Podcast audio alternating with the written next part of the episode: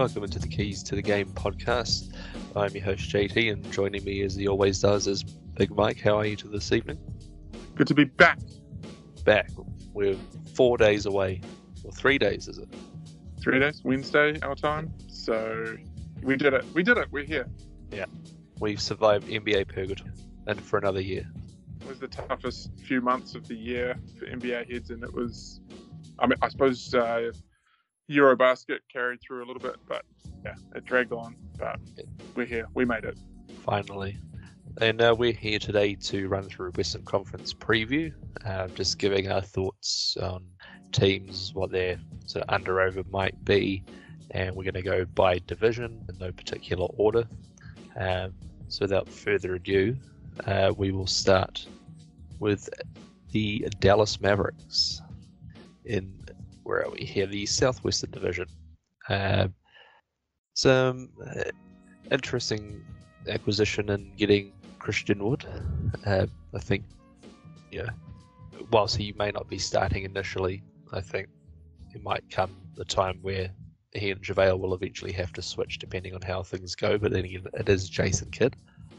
And obviously there's my boy Luca there. Dinwiddie for another year. Tim Hardaway Jr. coming back. Where do you sort of see them going? So there were 52 wins last year and obviously got all the way through to the West Finals, but I'm a bit worried about them this year. I think the loss of Brunson's pretty big, and their roster, it still is that complete reliance on Luca and a whole pile of very good complementary players. Yes. You know, like I think we talked about in a podcast during the playoffs, we were wondering about who would Luca's ideal kind of running mate or second banana, who would be ideal. And I remember saying I thought it might be somebody like Andrew Wiggins, because I don't want somebody to take the ball away from him too much. So Brunson was a good complementary piece, but more than complementary, really. But I am a bit worried about them. They came fourth in the West at season's end. I actually have them dropping down to 7th, partly because other teams are better. Yeah. Timberwolves, Nuggets, Pelicans.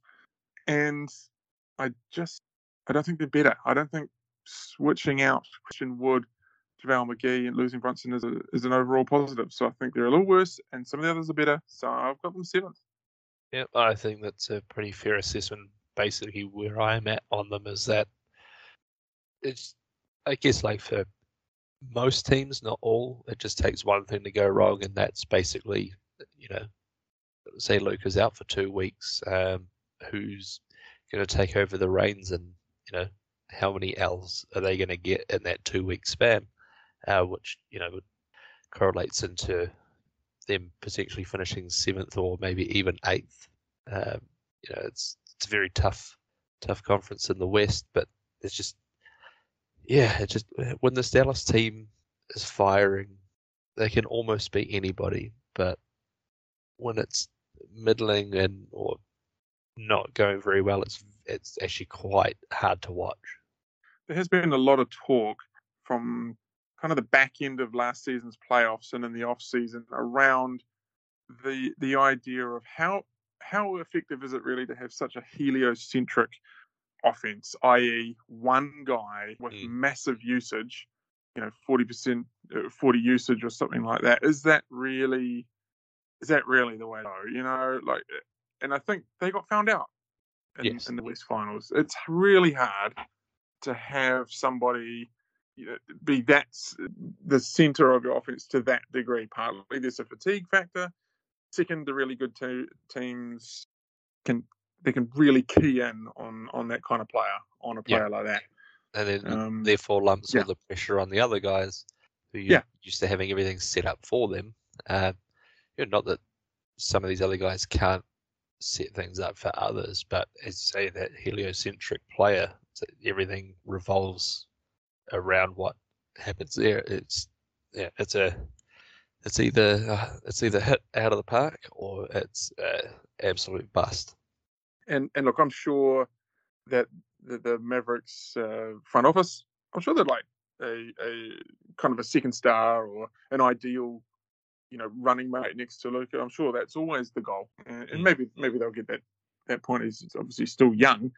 But as of this season, it's Luca and a lot of good complementary role players. So there's a bit of a ceiling to that for this season, I think. Yeah. So we're putting the over-unders. So what do you say? They were, 52 and 30 last year? 52 and 30 last year and fourth, so home court against the Jazz. I don't know about their win total. I just have them seventh. I think a very fine line between fifth, sixth, seventh, eighth, even down to ninth. Yeah. Perhaps something like 48. Yeah. I'm thinking maybe even a 4-game regression down to 46 wins, sort of slipping in that 8-9 spot. Yeah, so they were 52. So you were thinking maybe even a 6th, so that would be a 6. 6-game drop, yeah. Yeah, so, okay. Yeah, so you're maybe even a little more worried about them than what I am. Yeah, you just never know. It's always good. I mean, it's not always good, but yeah, temper one's expectations, and then if they exceed that, it's like, okay, well, this is just a bonus. This is good, and that'll only really come from, I guess, what we see from Christian and how that helps. If it doesn't, but who knows? Time will tell. And from there, we now roll into the Houston Rockets. What are your thoughts on the Rockets? Watch them early because, I know this is your tactic. This is your tactic, Jamie, about watching teams like this nice and early on the league pass. Yep. Because later in this season, they're going to be a complete shit show. They'll be really fun to watch, and I think Jalen Green is going to have a massive season, like 25 a game type season. But it will turn out to be a race to the bottom, and that's between them, Utah, Oklahoma, Spurs. It's going to be very competitive down the bottom, but there's loads of talent. The obvious ones are guys like Jalen Green, Jabari Smith, but then there's Porter Jr., Tari Eason, Josh Christopher, Sengun. Even Tate like this, Kenny Martin Jr. It's absolutely stacked with interesting young players, but it's still really, really young. And Garuba, love all their pieces, but I don't know. 20 wins last year. I don't think they might get a couple more. They might win a couple more than Utah and San Antonio just because they've got there's a talent deficit there. But yes, get in early. Yeah, highly recommend it to people who.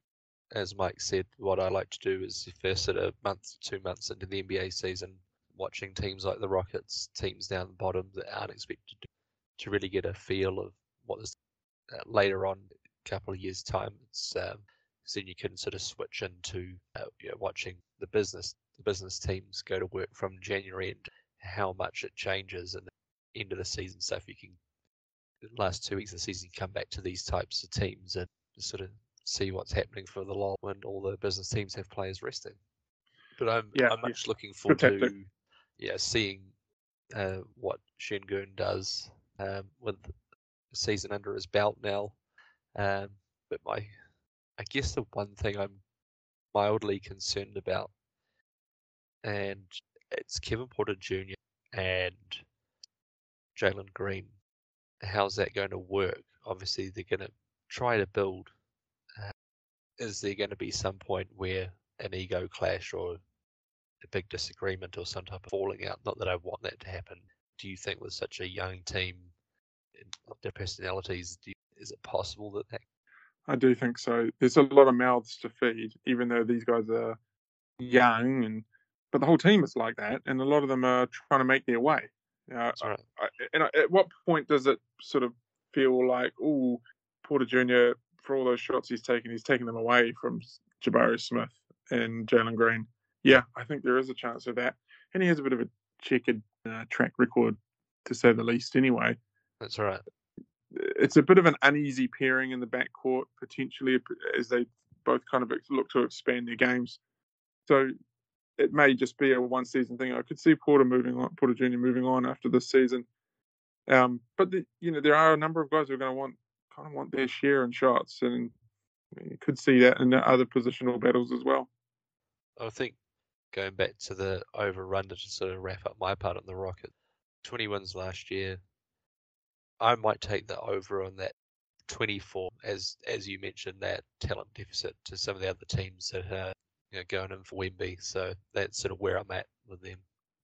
Yeah, yeah, there's a little bit of depth there, especially in the front court. Eric Gordon's still there. Mm. We just got rid of your boy Trill today, Collie Stein. Yeah, well, I would have got rid of him too. So that, it doesn't impact there. Did they waive Derek Favors? Is he? He was on the roster. They might have waived him. There was a little bit of, I think teams are trimming down today. Yeah. Their final rosters. So I do know Collie Stein got tossed. So it'd be interesting. There's no point veteran players like that taking minutes. So it's still a bit of a wonder that Eric Gordon's on the roster. Hmm. At some point, you're better off just, especially in a nothing.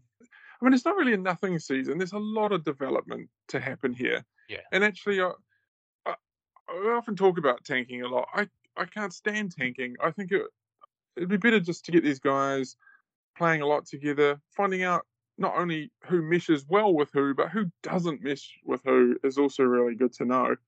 And not to mention the fact that it's a fan-based product, so it'd actually be good to see these players playing, but at the same time, so a couple of random veterans on there that still hanging around. I'd rather see the young guys get the crack. Yeah, so Favors was waived yesterday. Okay. So he and Collie Stein are gone against Boban. Yeah. Yeah, okay. Fair enough. So that wraps up the Rockets, and now we move into possibly still the most exciting team to watch. The man with nice long hair and a big beard and a crazy point guard, your Memphis Grizzlies. Sorry, Memphis Grizzlies. Memphis, get it right, please. Shout out to Chris Broussard. Never forget. Actually, I was listening to the over-unders with Russillo Simmons and House, and they brought that up. Yeah, but they said it, and someone's kind of missed the joke. Yeah. And then that was when he said to him, are you passing notes to each other? And I think Priscilla was passing just a note that said Broussard to House. Yeah. It was very funny. That's one of those moments that, hardcore NBA fans, everybody knows about Memphis. Yeah. Because Broussard's a dweeb anyway, so that's what made it even funnier. Memphis. So, the Memphis. Yes. Jaron Jackson Jr. is going to be out probably till here on the full side of caution. I'll be surprised to see him in the new year. Phil, I imagine it's going to be a by committee with Brandon, Drake Laravia, or Roddy might get some. Obviously, looking forward to seeing Jar play. I can't not watch Jar. The Tyrannosaurus Rex Bane. Big fan. Yeah. Because he's in the final year of his contract, I guess maybe predetermined by how they go through the season, but you never know. And another contract extension last week or so, which is cool. Yeah, yeah.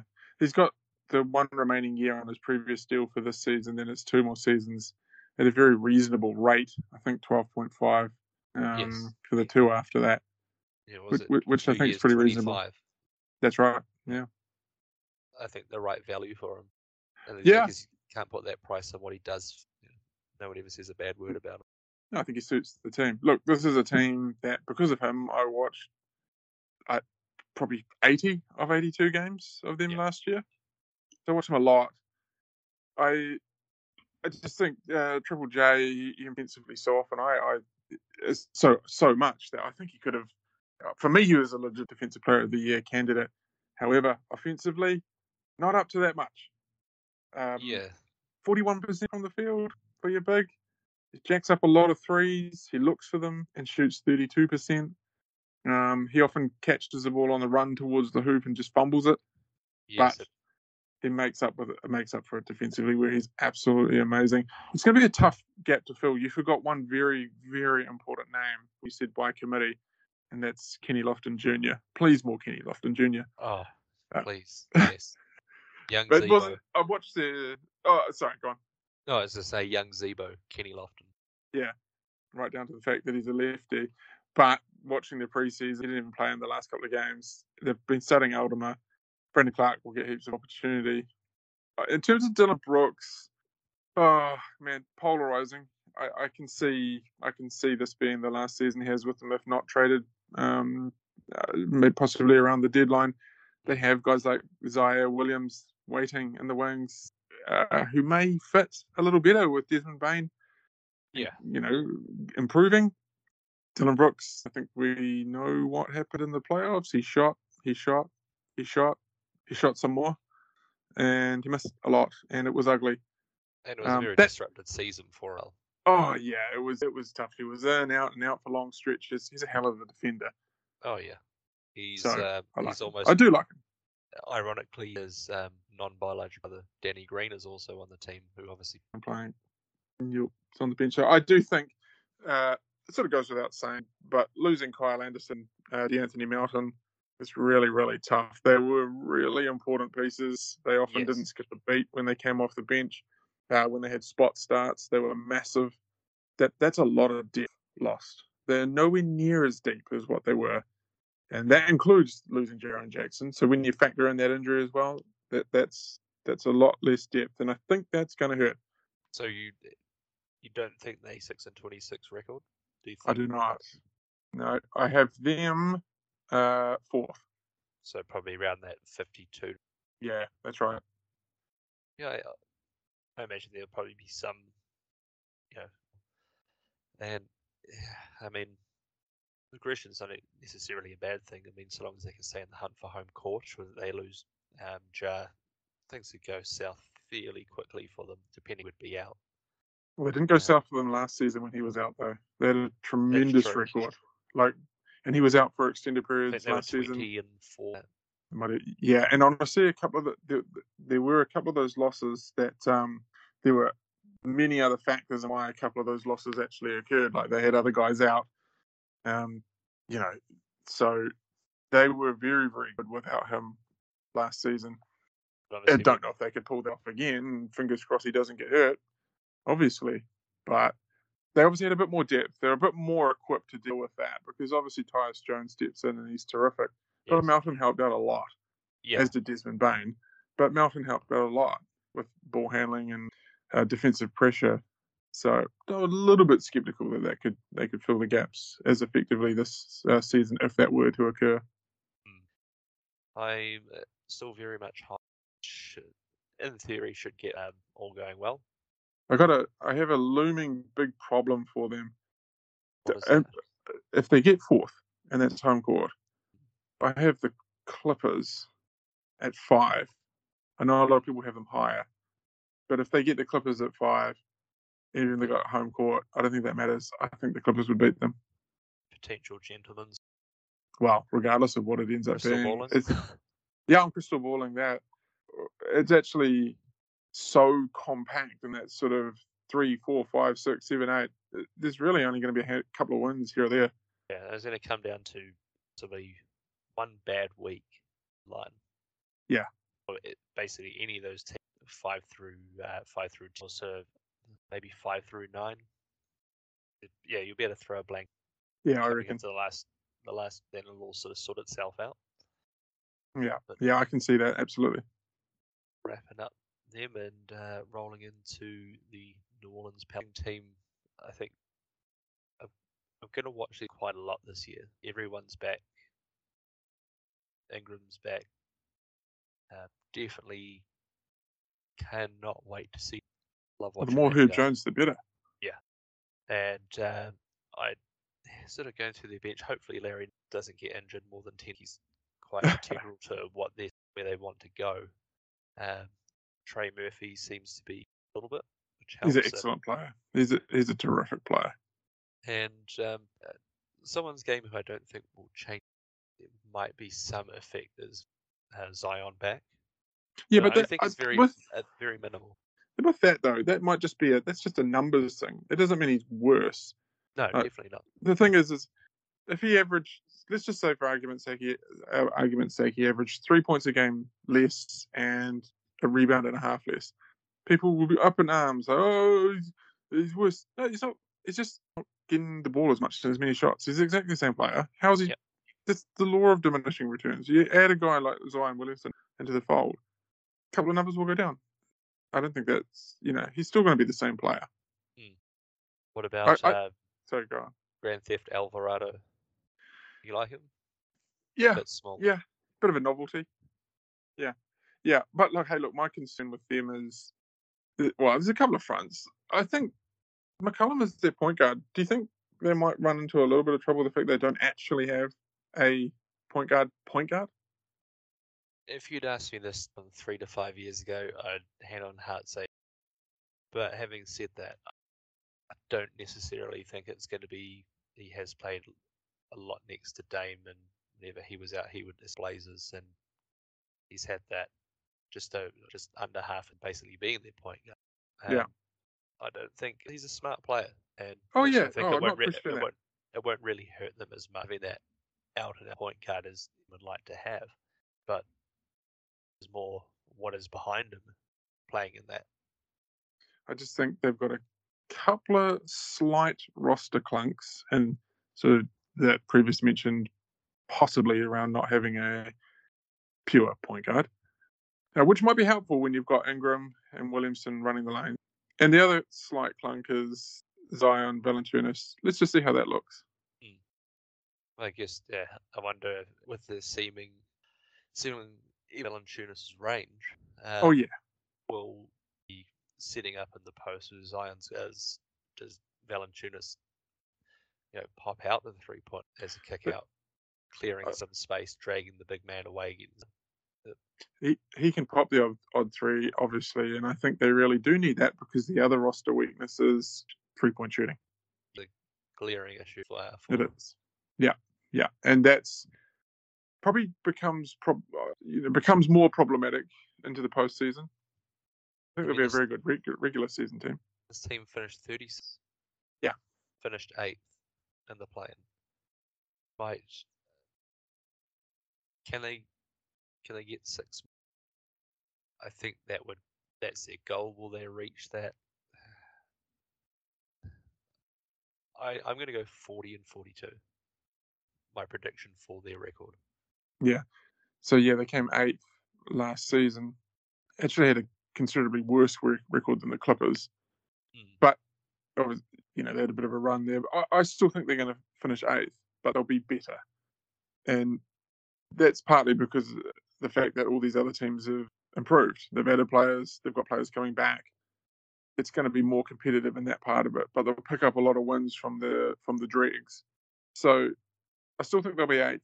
I do think they'll be better, and they'll be a hell of a first-round matchup for whoever they end up playing.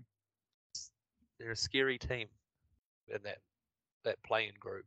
Actually, going through it last season before it, obviously CJ's sort of been there. That realm of playoffs before, and you know, that sort of helps, but this, you know, might hamper them. But getting that little taste of it certainly might fire everyone up. To you know, do they make the 8? I'm going to say maybe. What are you saying? Are you talking about whether they'll win the play-in? Yes, I think they'll win their play-in because that would be my guess. Because. I'm sort of saying the prediction before we get to them, but I've got the Lakers at 9. So if the Pelicans matched up with them, I think the Pelicans, you know, or whoever, because how does the I'm having a complete blank. 7 plays 10 and 8 plays 9. 7 plays 10, sorry, 8 plays 9. Yeah, I'm right in saying 9. Yeah, so I'd have 8 and 9. So they'll be playing the Lakers. I think clean up the Lakers. So I do think they'll get their playoff spot. Yeah. Yeah, I maybe, but I wouldn't be surprised if they. Yeah, strange things can happen. With the Pelicans now wrapped up, we the San Antonio Spurs. Wake me up when it's over. Very much so. I look at this roster; it's hard not to heave. Yeah, I started reading the roster and I fell asleep halfway through. Yeah, I mean, you know, we often talk about. Go on. Yeah, I mean, they've got Devin Vassell, who I'm very much like. They've got where is his face? Kendra, if they ship him off, get some picks or likes. Other than that, God, that's tough. Look, we talk about watching some of these teams early on in the season before the full tank. Well, the full tank has started, so I'm not even sure if I'm going to bother with this. That is a horrendous roster. Yep. There's very little of interest here. Maybe Keldon Johnson. I like him. I'll just see how he goes. He's also, I'm like, you know, from a fantasy point of view, he's, if you're into fantasy basketball, that's interesting. But other than that, I'm not seeing much worth watching here. Yeah, I mean, some games here to there that you might just see how they're going, but subjectively not going to be good for one's health. They're having a huge brawl to finish last. Yeah. So I guess they win 20 games? 17. Yeah. They're garbage. Yeah. And they want to be garbage. And they might even get rid of a couple more players who are half decent. Really do at this stage, but you know, good on them for finally actually embracing it all properly. Hopefully, Pop stays true to his word all this year. Thrusting in rookies, thrusting them into the fire and getting minutes. It's because and then he can coach the first year of Wembanyama and then retire. Yeah. So yeah, and that's the Southwest Division. A nice short, sharp spur. And now we roll into the Northwestern Division. Welcome some bodies back. Junior, Jamal Murray. Why on earth they is fucking beyond. Guy shouldn't even be in the league. Know. Shouldn't be in the league. Baffling. Utterly baffling. The fact that he's Dwight Howard's not at present. Not that that's much better, but... No, I know, but Dwight Howard is a bit of comic relief at this point in time, but it's DeAndre Jordan. Meh, I don't know. Must have photos of somebody how he's. I mean, he was washed ashore like 4 years ago. Yeah, when he got traded from Knicks. Even at the Mavericks, he was a complete embarrassment. Yeah, he started quitting then, and then it became evident this guy's done. However, he's still around. It's too much time spent talking about DeAndre Jordan. Yeah. But I need to see from these guys first, although I do think they're going to be really good. They've obviously two really key players coming back after long layoffs, so it could be a slow start. But when your anchor's Jokic, the floor is quite high. So I think they'll end up. They're going to pace this season. I think they're a really smart team, smart coach. They'll pace it well. They know it's not going to be a raging hot, fast start. I don't think these guys are going to take a bit of time, but I think they can achieve that. And having Contavious Caldwell-Pope be quite nice for them, as well as having Bruce Brown, going to help them out in ways that probably a little bit lacking in some areas. They did finish 4-6 last year. The guys coming back, and Bruce Brown, I think, that fourth, fifth spot is certainly not out of the question. This is one of the teams that I've got as a considerable improver. I've got a few that have dropped down, but I think these guys are going to be 54 wins, and they're going to finishing second in the conference. Yeah, I think they're a well-rounded team. They'll get there. There's a couple of good additions, additional to the guys coming back from injury. And Jokic is in his absolute peak. Yeah. I'm obviously, we haven't gone through, but do you see him in the West winning 60-plus games like that? No, I don't. Yeah, I don't either. No. So there is a bit of redistribution of those wins. You know, the Suns 64 wins, I think they'll fall back from that. And this, you know, those wins need to be divvied out elsewhere. It'd be what they do with Bones Highland if he's going to have starts here and there, rest nights for Jamal Murray. Will he wins, which I think is inevitable. Just not a bad third option in Ish Smith, who's teams now. Yeah, I think he must be pushing the record for teams that he's played on, and when you combine them with Jeff Green, they must have almost the whole league covered. Yeah, that's a lot of gear. Yeah, I think Bones Highland will do all those roles that There'll be spot starts. He'll play alongside him, and then that there'll be plenty of Ish Smith as well. And I know he's a pretty effective player, and a lot of people know that. But he's a bit more on the spotlight this season, and I think he will prove that he's a very good backup. And the one player we haven't brought up that we both do not have very high opinions of, an Aaron Gordon. Who? Exactly. Yeah. He's a little bit too obsessed with the dunk contest and how he thinks he was slighted. Who cares? He will be eternally ass hurt about it. It's ridiculous. Didn't he make some documentary or some shit about it? Who cares? He did. But, yeah. Maybe he just needs some more with all the photoshopping to make it rated. It's all about the brand. Exactly. Is that a jump shot? Yeah. Old man waves at cloud. Yeah. Yeah, I mean, I admit that. Here, we now roll into a team like Minnesota Timberwolves. Yeah. I mean, I have them. Here's the thing, though. I do have them improved. So they were 7th. They ended up getting that 7th spot, right? Yeah. I have them finished. I have them much improved, but I have them finishing 6th, which, you know, it doesn't sound like a big improvement. You know what I mean? Like it sort of is, and it is an improvement, but it's also not. I mean, I think they'll be a hell of a lot better. I have a lot of questions. Duck in the play-in would be very good. Yeah, and I think they will. But most of my questions about them are playoff-based questions. You know, Govier's had some of his playoff issues, right, that we all know about. But what about Towns? He's a playoff flop. These guys, there's a lot of guys who have some pretty serious playoff question. Edwards played well, obviously, at the beginning of that series. But I also think the other thing to watch out for is this team is going to shift to be Anthony Edwards' team. And it's been Cat's team. How does that dynamic play out?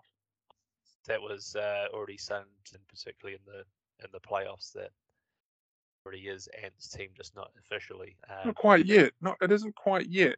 But I think Cat is a bit of a pouty fucking baby, and I'm just going to be interested in how that goes. The evidence is there to confirm that, and he's not bothered about it. I mean, he might come out and act like he's not bothered. It'll show on the court. I think you're exactly right. It'll show on the court. He'll say the right things, because he often talks up a real good game, and he has done that for a while. He talks it up. He says some weird things, but he's a little bit of a James Harden light. Yes. The big man James Harden out there in the playoffs, and in combination with the Gobert, matchup stuff in the playoffs, that just leaves me a little worried about them when it gets down to it. Now, they maybe, obviously, it's the first year that they've thrown this team together. Maybe there is that first season of growth, and after that, a couple of tweaks, and they'll be better and stronger for it, maybe. But that just worries me with regards to them this season. Yeah, I mean, it will be interesting to see how many minutes Cat and Towns. Yeah. Both Cat and Rudy are on the court at the same time, because my initial more than 15 and at a stretch 20 minutes in a game. Oh, I think it'll be more than that. I think they complement each other reasonably well. Plus, they were a garbage rebounding team. Well, but when you've got being dragged out to more now, yeah, and that's. I mean, yes, teams are just going to attack Cat from the 3-point line. Well, won't it be interesting? How about this for a good example? When they play Milwaukee, just in the regular season. So yeah, okay, Gobert can D up on Brook Lopez. Is Towns going to guard Giannis? Because that's the matchup. And I don't think so. I know who's going to win. Towns can barely defend. Right, even like middling power forwards. He can't even defend 18. He'll have you believe that he can and make it look as though he is. Yeah, so there are those questions around that. But if they're both playing, I don't know, I suppose if they're 32 minutes a game, yeah, there'll be sometimes. Obviously, if one's off, the other one's going to go on. That will happen a lot. But so it'd be interesting to say they were playing the Bucks, and would Gobert play many minutes if they don't put Kyle Anderson on these? Yeah, absolutely. And as I was saying it, I was thinking that as well. that probably is the matchup. Yeah, but then I don't know. Guys have egos. That's a tough one to swallow. You know what? I think obviously this team has made major moves, and they've had there's been a lot of talk about them, but I think they are going to lose in the first round. Yeah. Yeah. They slow mo. They get Gobert. It's always good for a comical fake injury off a turnover. Interesting to see what they get out of Jalen Noel and Naz Reid kick on from. Well, where is minutes going to come from? Or he is a little bit smaller than and Towns, so that whilst his range isn't as good, trying to find the minutes, trying to win those games. Naz Reid has been one of those cult hero type players at the end of a roster, and I love watching him play. He gives guys like Adams a world of trouble. Oh yeah. Yeah, he just kills it. Don't forget they've got to find 10 minutes a game for Luka Garza. Yeah. Actually kind of like him. I liked him when he was playing on Detroit, and hopefully he can find some rotational minutes from time to time, spacing, and he can shoot. Yeah. He's what happened is Tyler Hansbrough put on a mask and got redrafted, and he's tricked everybody. He's just reemerged with under a different name. Yeah. Sounds about white. So where have you got them on? If they're going to be finishing, are you putting them 51? No, I got them 49 wins in sixth and losing in the first round. Yeah, that would be big call. I think the Suns. I do have them playing the Suns. Yeah. Be very interesting. And I got seven game series, but I do have Cat having an 8.3 rebounding, disaster in game 7. Telling the crowd to be quiet with 8 minutes. Okay, sure. Yeah. Yeah, he'll be shushing everyone when they're up one in the third. Yeah. Yeah. So that concludes the Timberwolves, the epitome of tanking. Yeah, probably don't need to spend much time on these guys. These guys are going to suck, and it's by design. Yeah. Josh Giddey probably plays 55 games, SGA 55, all by design. I'm interested to see how Len, the guard from Santa Clara, he's so far in the preseason. Yeah. A pretty good draft. Other than that, no. But he did look good in the summer leagues and the preseason. This is probably one of those teams where they're worth watching early on when Giddey and SGA are playing, and Lou Dort probably. I'm a little bit interested in how Osman Jing goes, because he got kind of shit on after a really crap summer league, but he's had a couple of okay games. And at the end of the day, he's like a 6 foot. I blame it on the Breakers for sure. They had a bit of stink they had to shake off him, but he can shoot, and he's a massive guy, and they're fully invested in giving him a lot of time. So it'd be worth watching them when they are intact. Watching them, I just feel like give it a month, and then every time we watch them, there'll be one or two key players not playing. Yeah, and interesting to see. It seems to be sort of slow. Obviously, very slowly. Not going to college and going to work for New Balance, and then coming. We don't get to see Chet this year. Sucks. I guess if they're going to win, they might see a lot of point poker. I mean, he's going to get heaps of time, but with Chet out, this team's on pause, and they'll end up being in the frantic race to the bottom. And you just trade Shai Gilgeous-Alexander meaningful basketball.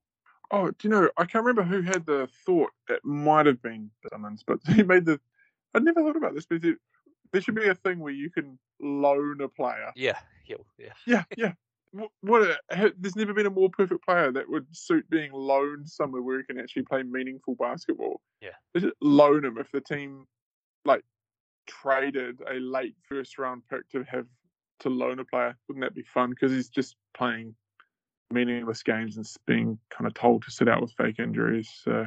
Yeah, it's incredibly frustrating knowing how good he is and the direction the team's going. It's really cross. He's going to turn 20 Yeah, and then they'll be like, oh, he's aged out of our core. We have to trade him. Dumb. But I guess, yeah. I'm going 16. Oh, 16? Yeah. Oh, that's good. Yeah, that's lofty. What did you have the Spurs at? I had them at 17. Oh, wow. Yeah, same. Okay, so I've got the Thunder a tiny bit better than that. Just because if Giddy and SGA do play 60 games each, they're going to be better than the Spurs and the Jazz and maybe even Houston. I still think the win total will be absolutely pitiful. Yeah. But, and I know they're going to be part of Tankerpalooza, but I actually put Houston, Utah, and San Antonio below them.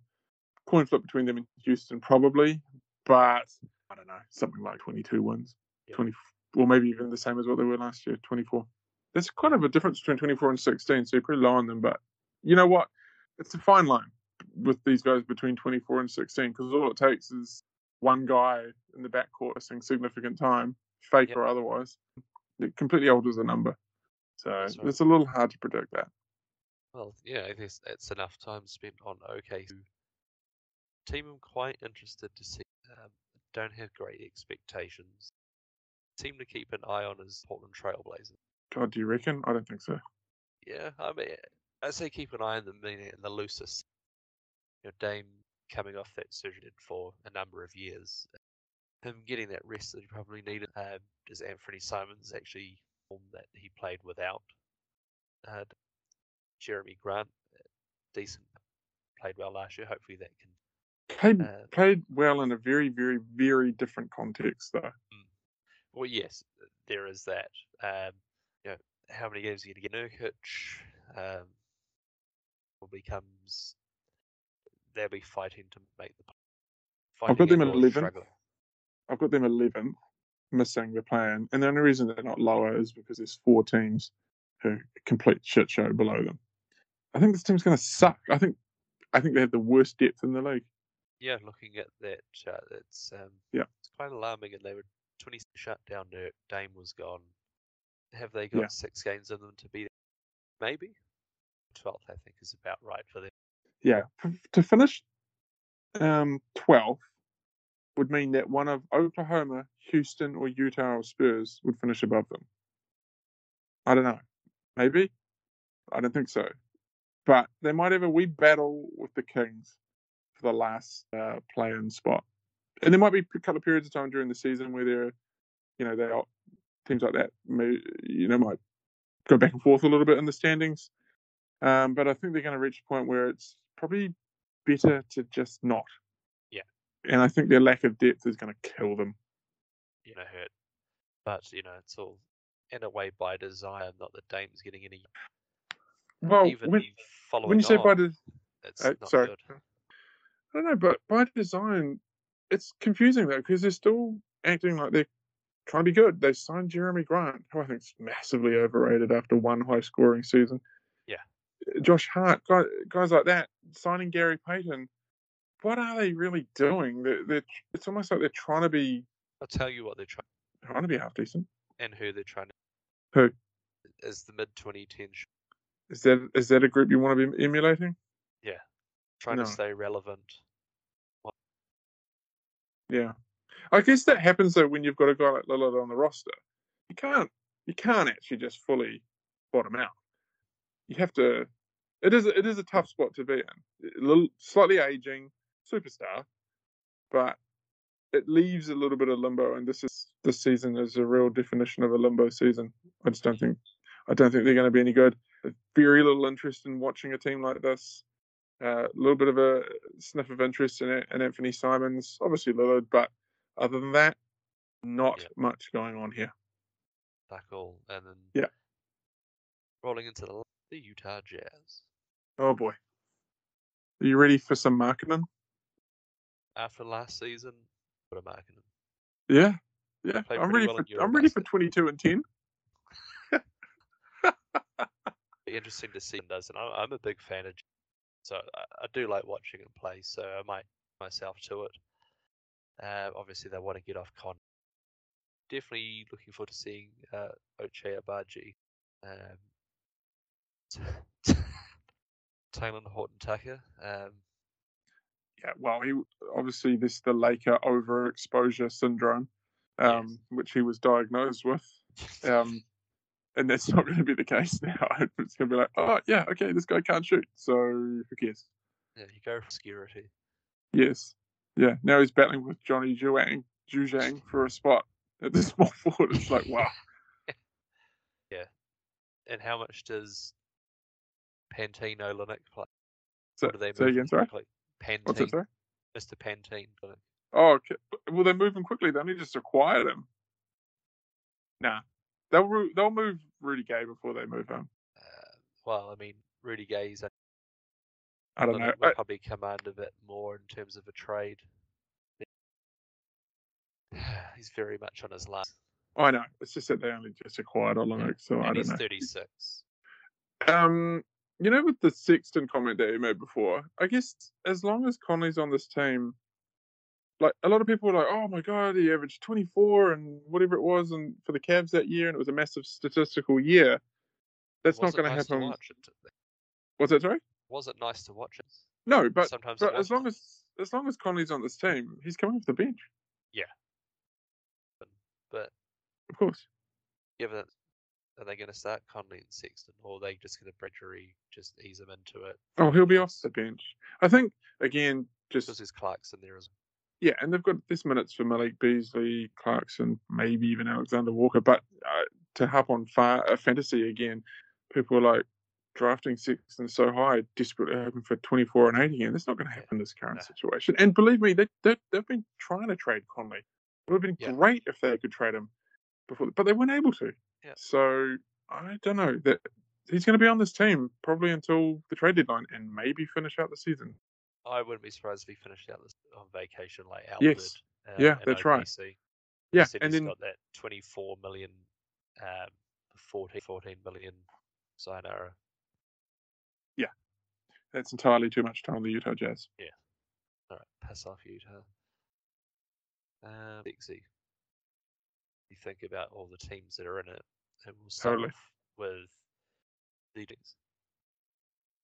You know, I think the only question is, like, can they overcome or deal with Drummond and Poole situation? That's the question. If you're somebody who thinks they can overcome that, then they may well be favourites. But if you feel that that's going to be just almost impossible to get over, which I think is a legitimate thought, then that is possibly a terminal thing for that team. I think that's the bellwether question. Can they deal with that? Can they get past it? They might just... I know they got out on the court yesterday and they did their little handshake routine at the mid-court and it all kind of looked okay, but if somebody... like the guy got punched in the face and his family's pissed. Mm. Imagine that happened in any other situation. How do you just pretend like it never happened and continue on? It's just... a really, really weird situation. I think that they'll get past it, but it'll never be forgotten. Something might arc up again. Not that I want that to happen, but Draymond does something. I think Golden State will. And I see they locked up by Poole and Wiggins extensions. Yep. I think Wiggins took a discount. Certainly earned it. He's probably by far their best player if you count from the... He was probably consistently their best player. Consistently Golden State's best player? Yeah. Wiggins? No, I don't agree with that. I mean, obviously, games from Curry, there are bad games from Wiggins, had a bad game here or there, but I just found it the most consistent doing his thing. Didn't you feel that Wiggins was finals MVP? I did. What was it? You did. Oh, man. Oh, no, I cannot get down with that. Each to their own. Certainly should have been the West. Oh, that's right. They've got those awards, eh? Yeah, they've got all the fucking... Yeah. But, no, you're right. It was awesome in it. It was really good in the days. He was with the Dunk of the Year, too. So he was awesome. You know who I think might be... It's going to get some sneaky, effective minutes? Ty Jerome. Nice little pickup. They put him on... I don't know. I'm not sure what that situation is. I just think he's in a two-way. Yeah. I just it's got a little bit of game to his game. Yeah, he's definitely a competitor, that's for sure. He doesn't back down and with it. But so do we think 53 and 29? Yeah, largely without core four playing together for most of the season.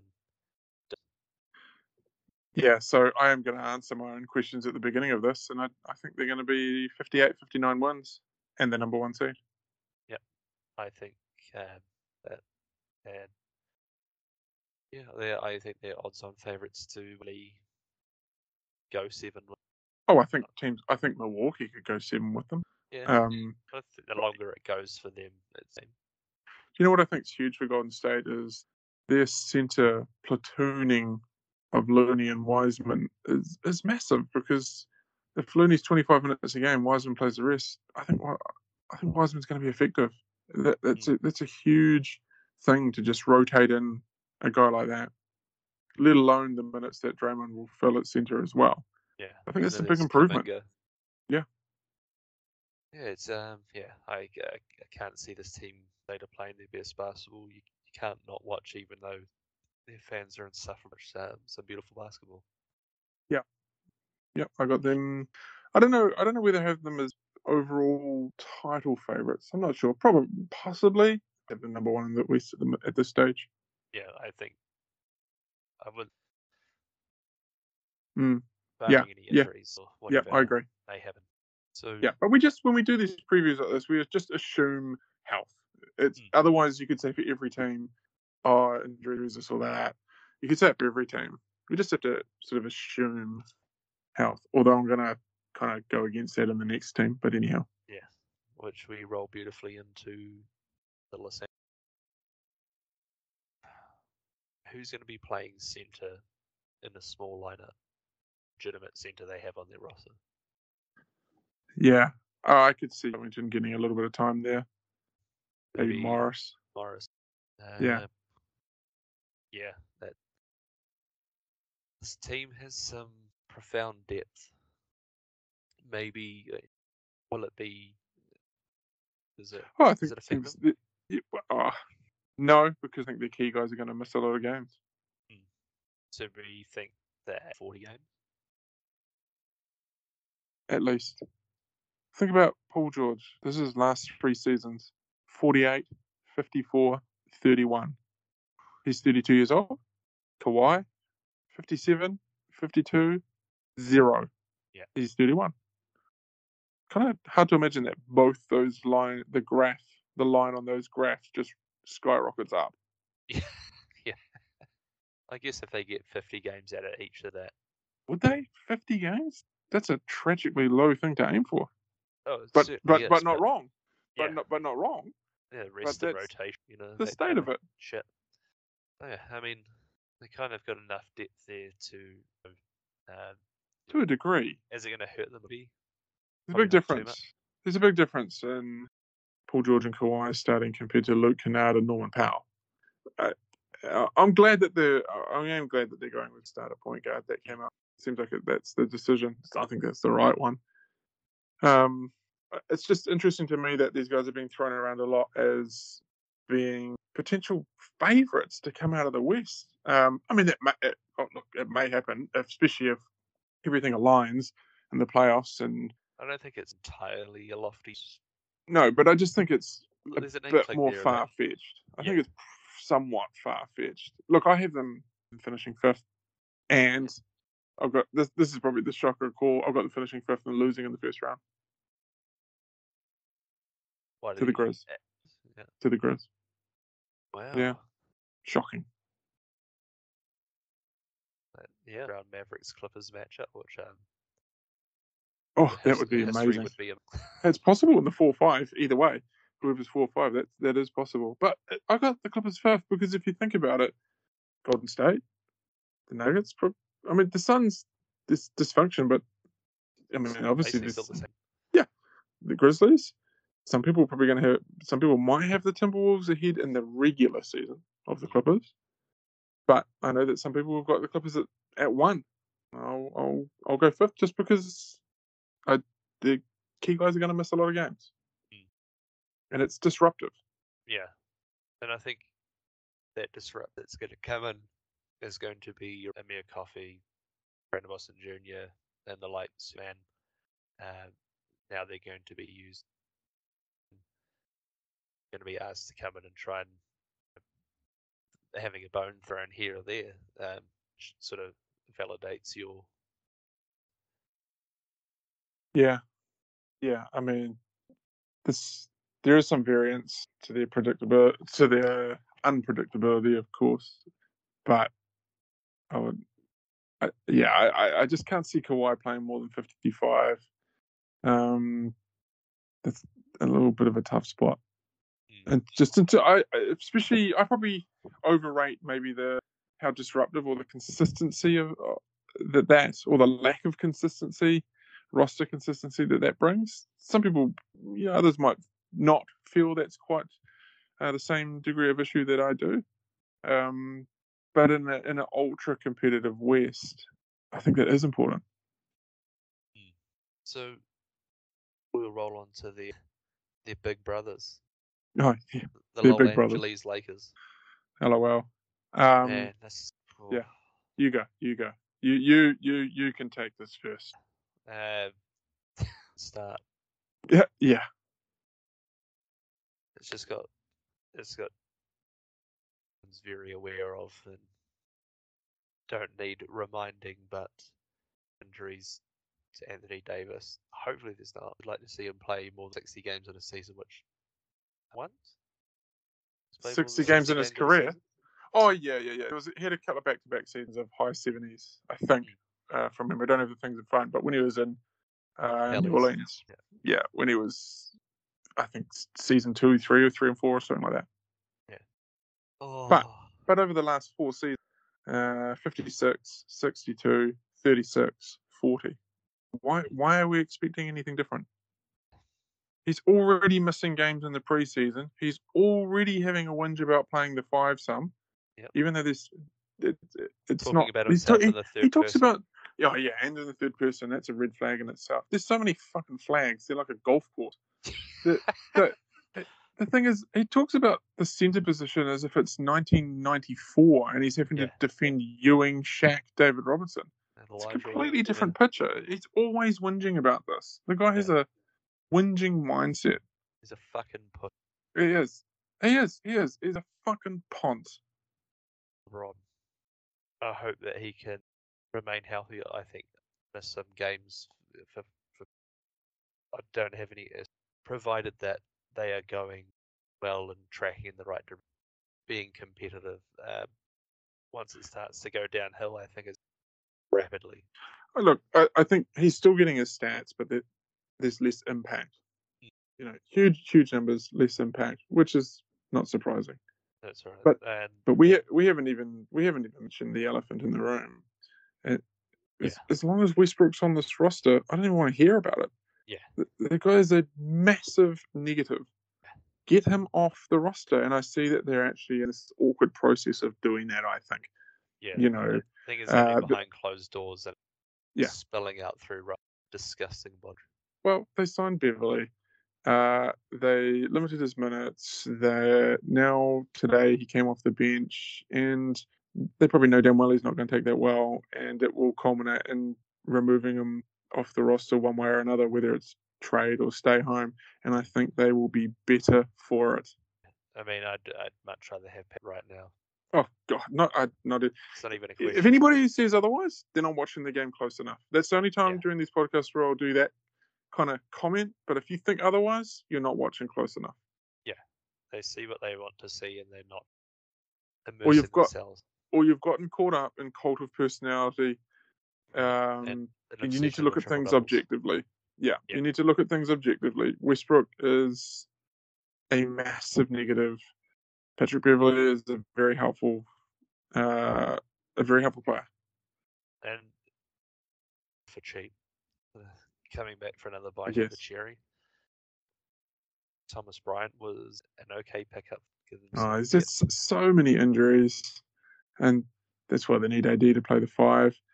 Their backcourt, though, overall, still a mess. Yeah, I mean, but Thomas Bryant, depending on how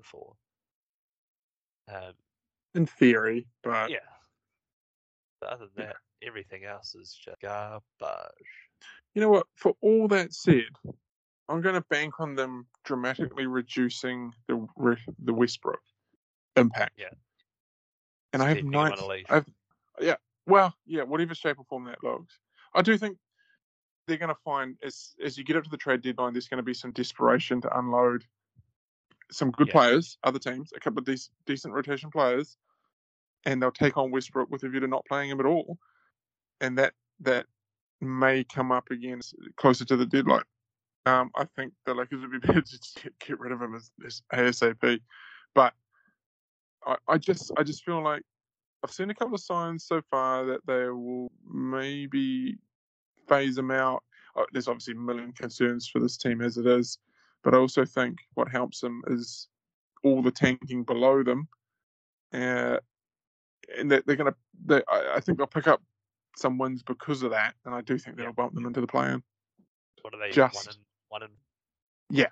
As I was saying that, I had that in the back of my mind, like, no. Part of me is sort of, as I was saying that, part of me is like, no, this team sucks. It gets way too much hype and talk about it. For the Bucks, I think they were 1-5. But a lot of those totally different situations. A lot of those games are really. There's a few close games that they had in that. I know it's preseason, and actually, the last 20 minutes of the games are just a bunch of scrubs, and the score's very random and doesn't mean shit. So I don't take too much into that, but more thinking about last season and how this team was terrible. Yes. There's been a little bit of change. Like, they've got rid of these really old guys on their roster, which they naively thought would come in and be these really good 20-minute veterans, and it just wasn't the case. So I do like that aspect of it, but I do think that the crappiness of the teams below boosts up their win total by a few, enough to get them into the play-in and lose. Well, they're one game shy of. Yeah. So, Von Temps and Ben McMahon were saying that Pelicans have their picks well. Yeah, so they are going to be trying for it, absolutely. And plus, I think maybe they do swing a trade like Turner and Hill. And regardless of what do you think of those two players? Well, that's exponentially disparate. Yes, exactly. And it fills two very important slots on their roster. Yep. Time will tell on that one, and whether or not that trade ever eventuates. I think, obviously, Lakers fans would, some of them would probably be very much, why aren't you doing it now? Some of them probably like, brings us to the first place in the Western Conference last year, the Phoenix Suns. Yeah, good vibes only. God, I mean, there's a lot of bad vibes. Obviously, the Sava thing. How about the end of the playoffs last year? What a bizarre situation. And then that super weird DeAndre Ayton, Monty Williams situation. Getting creamed by the Adelaide 36ers. Yeah, that was... 36ers played really well. Yeah. But also... So a whole pile of threes. They played him in a 7-game series. Yeah. All issue with fucking Pouty Crowder. Obviously, it's fine, but what do they do to replace what Crowder gave them? Well, I don't know. And that's why... One of the reasons, amongst many, why I have them finishing third and in the low 50s, which is a bit of a drop from last season, 64. I think they've still got a huge amount of talent, and a lot of talent that's played together. Yeah, and they've got a lot of talent that's played together for a long time. And I do like Cam Johnson moving into the starting lineup. So it's still going to be really good. And I think really good. But if they do punt Crowder, Torrey Craig will, I think, obviously just an instead of Crowder. I wonder what will happen with Crowder. I mean, is there a chance that he just ends up coming back onto the active roster on opening night? Or is it done, dusted, and he'll just sit away until he gets traded? The way he's carrying on, if I was the Suns, I'd be like, well, this is just stay at home. No, it's such a valuable piece for them, though. He is, going all public on it. It's quite unprofessional. Was it solely about them deciding to start Cam Johnson? Because there's a lot of other bad shit going on with this team and franchise. I think possible things to take a stab at that, you know, him losing the starting position, Cam. And yeah, it's just a really funky situation. And I think come opening night, he's either bought out, just told to stay at home. Bought out? Well, I don't know. This maybe not from the beginning of the season. They're going to pay him a lot of money to not play. Then yeah, it's a $10 million guarantee. I don't know. I think they'd at least take it up to the trade. They'd at least take it up to the trade deadline to see if they can get something for him. Yeah, but yeah, I guess trying to find a team that's going to give something up for him then. Oh, exactly. I mean, they got him over a barrel. Why would you give up much for a situation when you know that the Suns are stuffed in? So it's a really tricky spot for them that Crowder's put them in. But I don't know. I don't really feel all that sorry for them because they shit the bed in the playoffs. Sarver's a dickhead. Yeah. And I don't know. I feel like I put a bit more blame on Monty Williams on the Ayton thing. He's the grown-up in the room. Well, yeah. We can sort of... We see and interpret what we see, and as you're in the day to day, and there obviously must be something bringing sort of came to a head.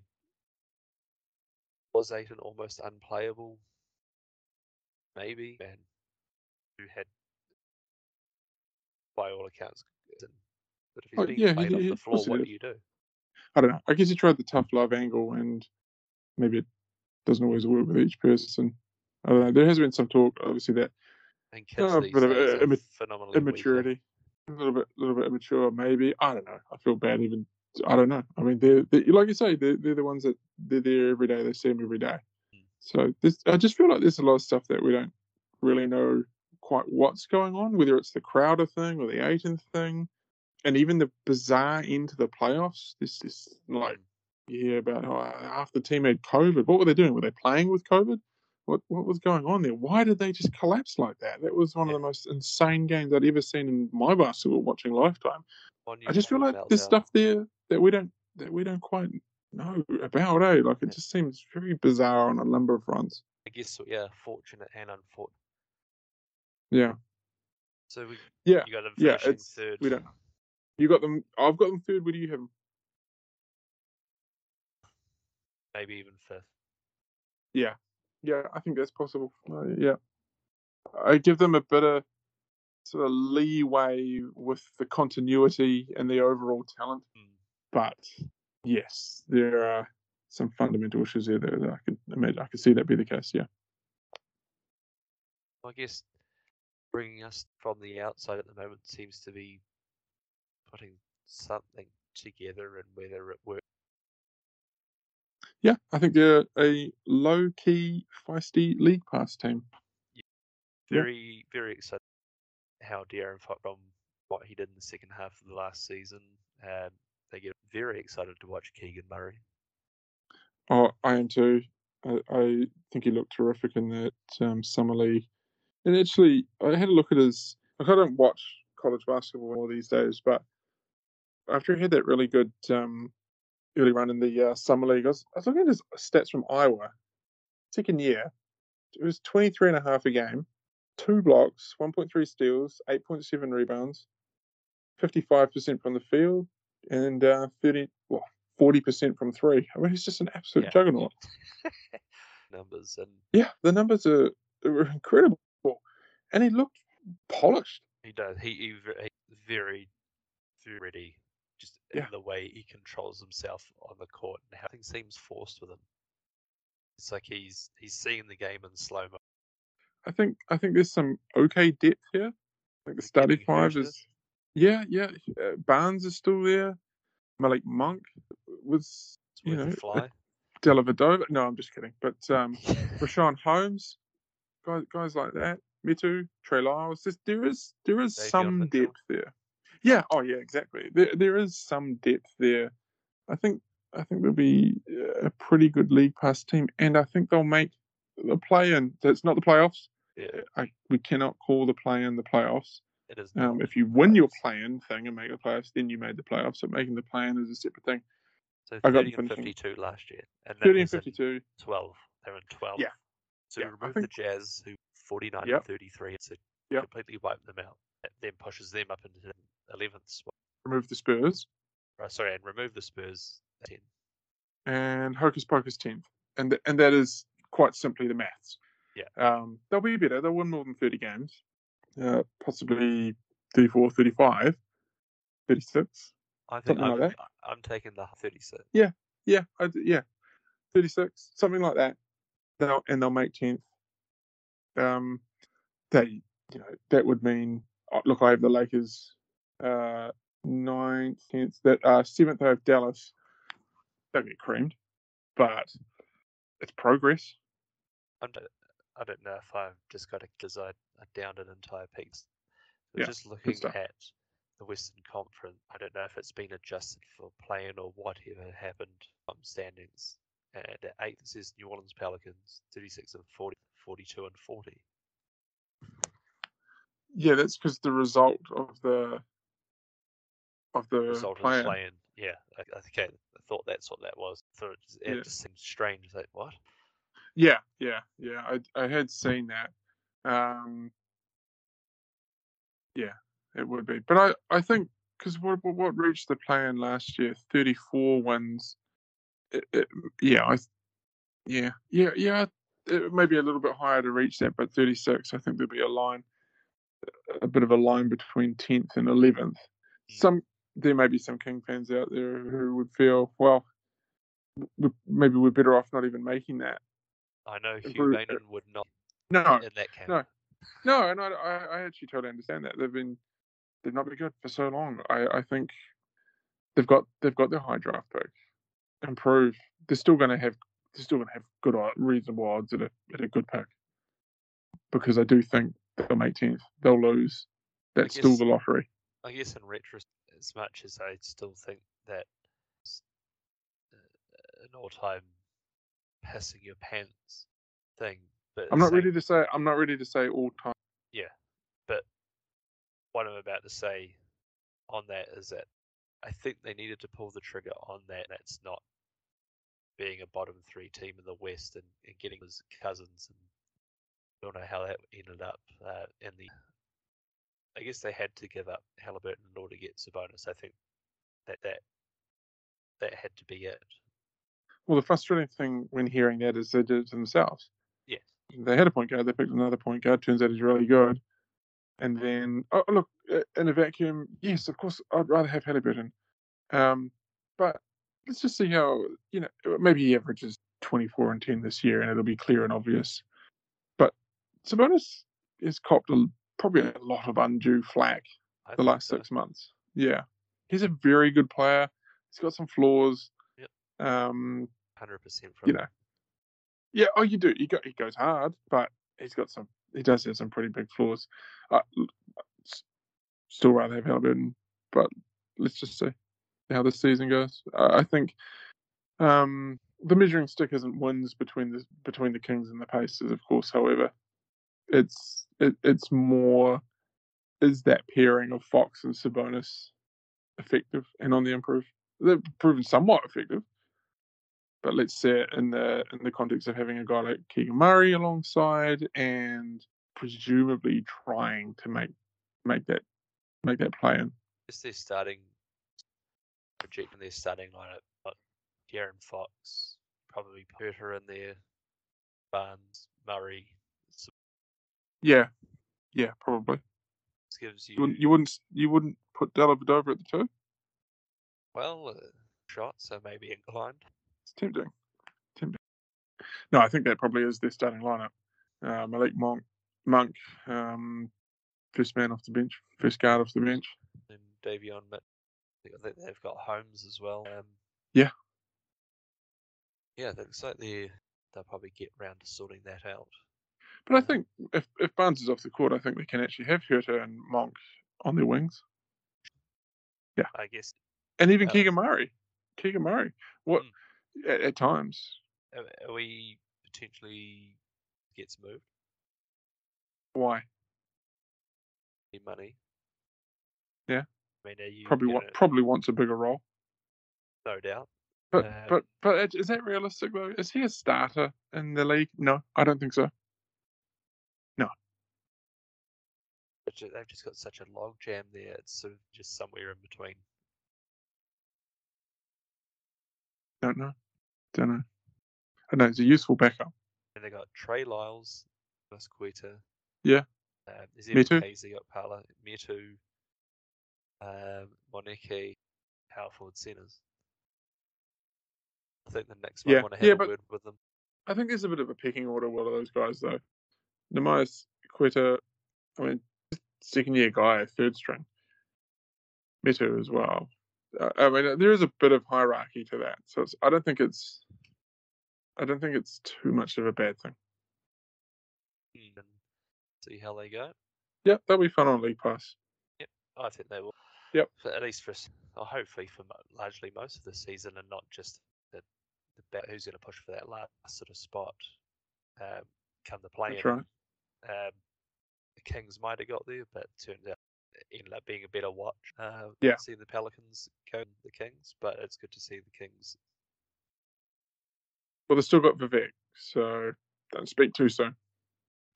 This is true. Well, that wraps up our Western Conference preview. We'll be bringing you a Big Mike, and we'll be talking again in a couple of days. Always good. Appreciate it. Talk then. Hope you like listening. Give us a shout out, or if you got any questions that you want throughout the season. Catch you guys. The East. The East. We are previewing the East, and we have done the West, and both will be up for your pleasure in the very near future, hopefully just before tip-off. So we're just going to cover the three divisions within the East as we have done with the West, just sort of briefly going through some teams a little bit more in-depth than others. So we will start with the Central Division, and we will start with the Milwaukee Bucks, who I think personally should make the finals. And while not much has changed their continuity and they're not having a great preseason, not that it really matters, I just can't not see them being top three in the East. They've got a lot of depth across the board, which has served them well over the last couple of years. And I think sky's the limit for this team. I don't really see any regression, but we do know Coach Bud can be a little bit too hard-headed at times for his own good, but I think it has been shown he can adjust at times.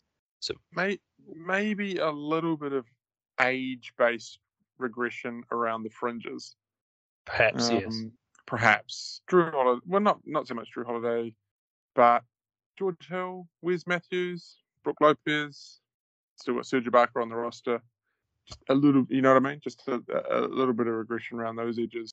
I feel like the addition of Joe Ingles is getting a bit too much pub because he looked pretty washed even before the ACL. Yes. I'm not as carried away with that one as a lot of people are. In theory, it's a good fit, but I think it's just getting talked about a little bit like it's 4 years ago. Like it's a game changer, yeah. Well, like it's 4 years ago, Joe Ingles from the Jazz. They're not getting anything close to that, so I wouldn't get too carried away. But I suppose with the Middleton wrist injury as well, should be ready for the start of the season. Then might miss 2 weeks. Now it's looking more like a month. Yeah, I just assume that's precaution and not something we need to be more worried about. I don't know. Yeah. I don't think we need to be too worried about it personally. I mean, obviously you are for your fantasy team with you drafting him and getting that dog crap news. But, yeah, I'm a little touchy about it. Yeah, a bit tetchy. Yeah. It's true. I mean, yeah, I am. I mean, long term, I mean, as we see with all NBA teams these days, I mean, some grossly exaggerate we're going to give them as much time to get healthy and ready that they're 100%. But I think that Middleton will come back at the right time and just, really it's that final cog just to get it humming on all cylinders and just be the juggernaut that they are in the East. But hopefully he's back before December. Yeah. Yeah. Regardless, I I do have them as a Eastern Conference rep in the finals. And I have them finishing first in the East as well, taking home court through. I just think, they had the way they ended last year, things might have been different if they had Middleton. So I still pick them as the favourite to come out. I worry maybe a little bit at the shooting guard position. I'm not sure that Grayson Allen is the answer.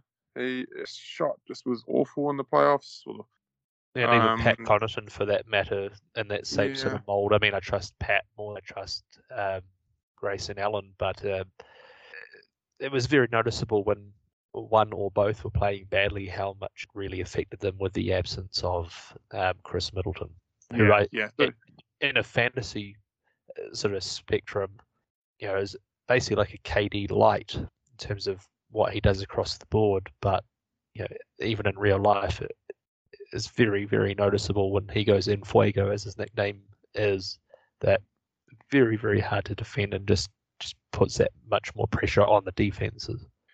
I'm pretty excited about the potential of a matchup with the Nets at some point in the playoffs again, because I was just reminded of it in the in one of the preseason games when they played each other. Just the way I love the way Simmons defends Giannis. And then you've got Durant and Giannis matching up, and it's just they really go at it. I love the way they match up. So potential for a first rounder there between those two. Who knows? But just watching that.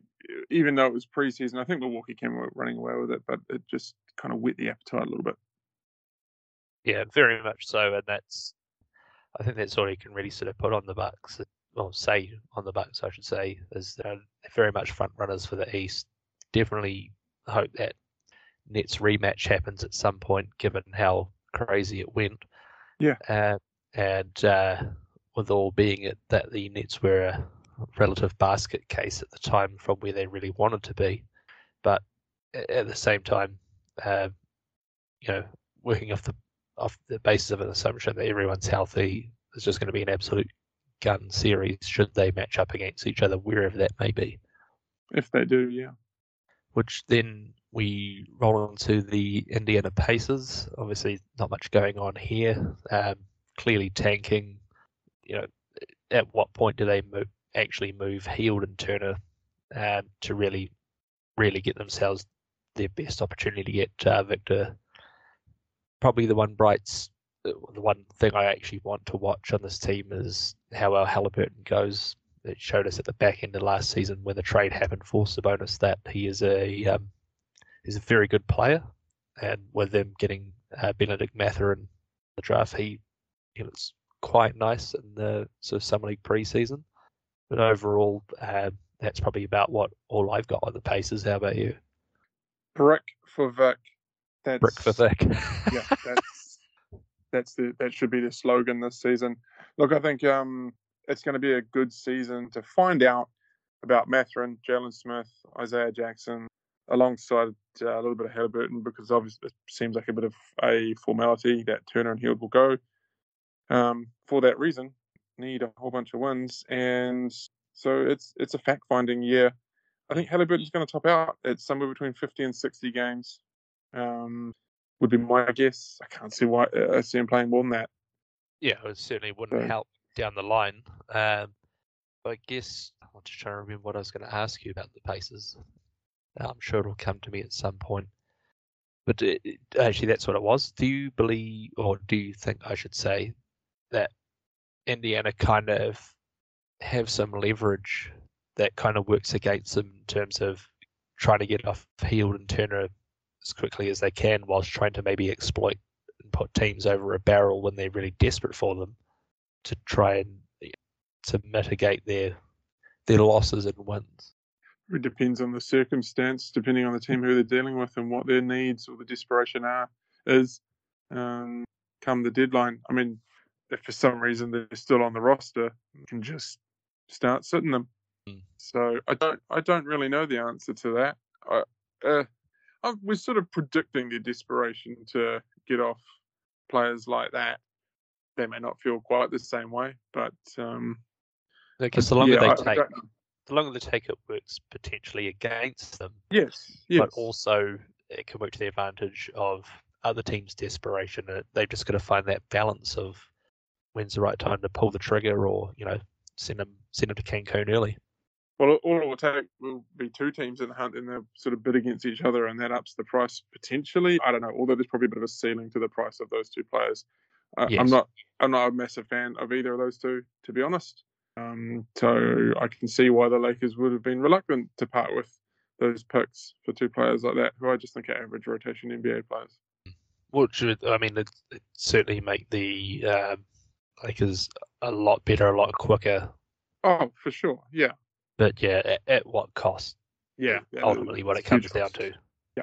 So that's the Indiana Pacers done. Then we roll into Karl Mally's Detroit Pistons. I think this team can go either into the brick for Victor, or they're at the high end. They're on the fringe of a play-in. I prefer them probably to edge more towards Victor if they could, because I think if they get into the play-in, it's kind of a potential wasted opportunity for a decent draft pick. But that said, I want to see more of Cade.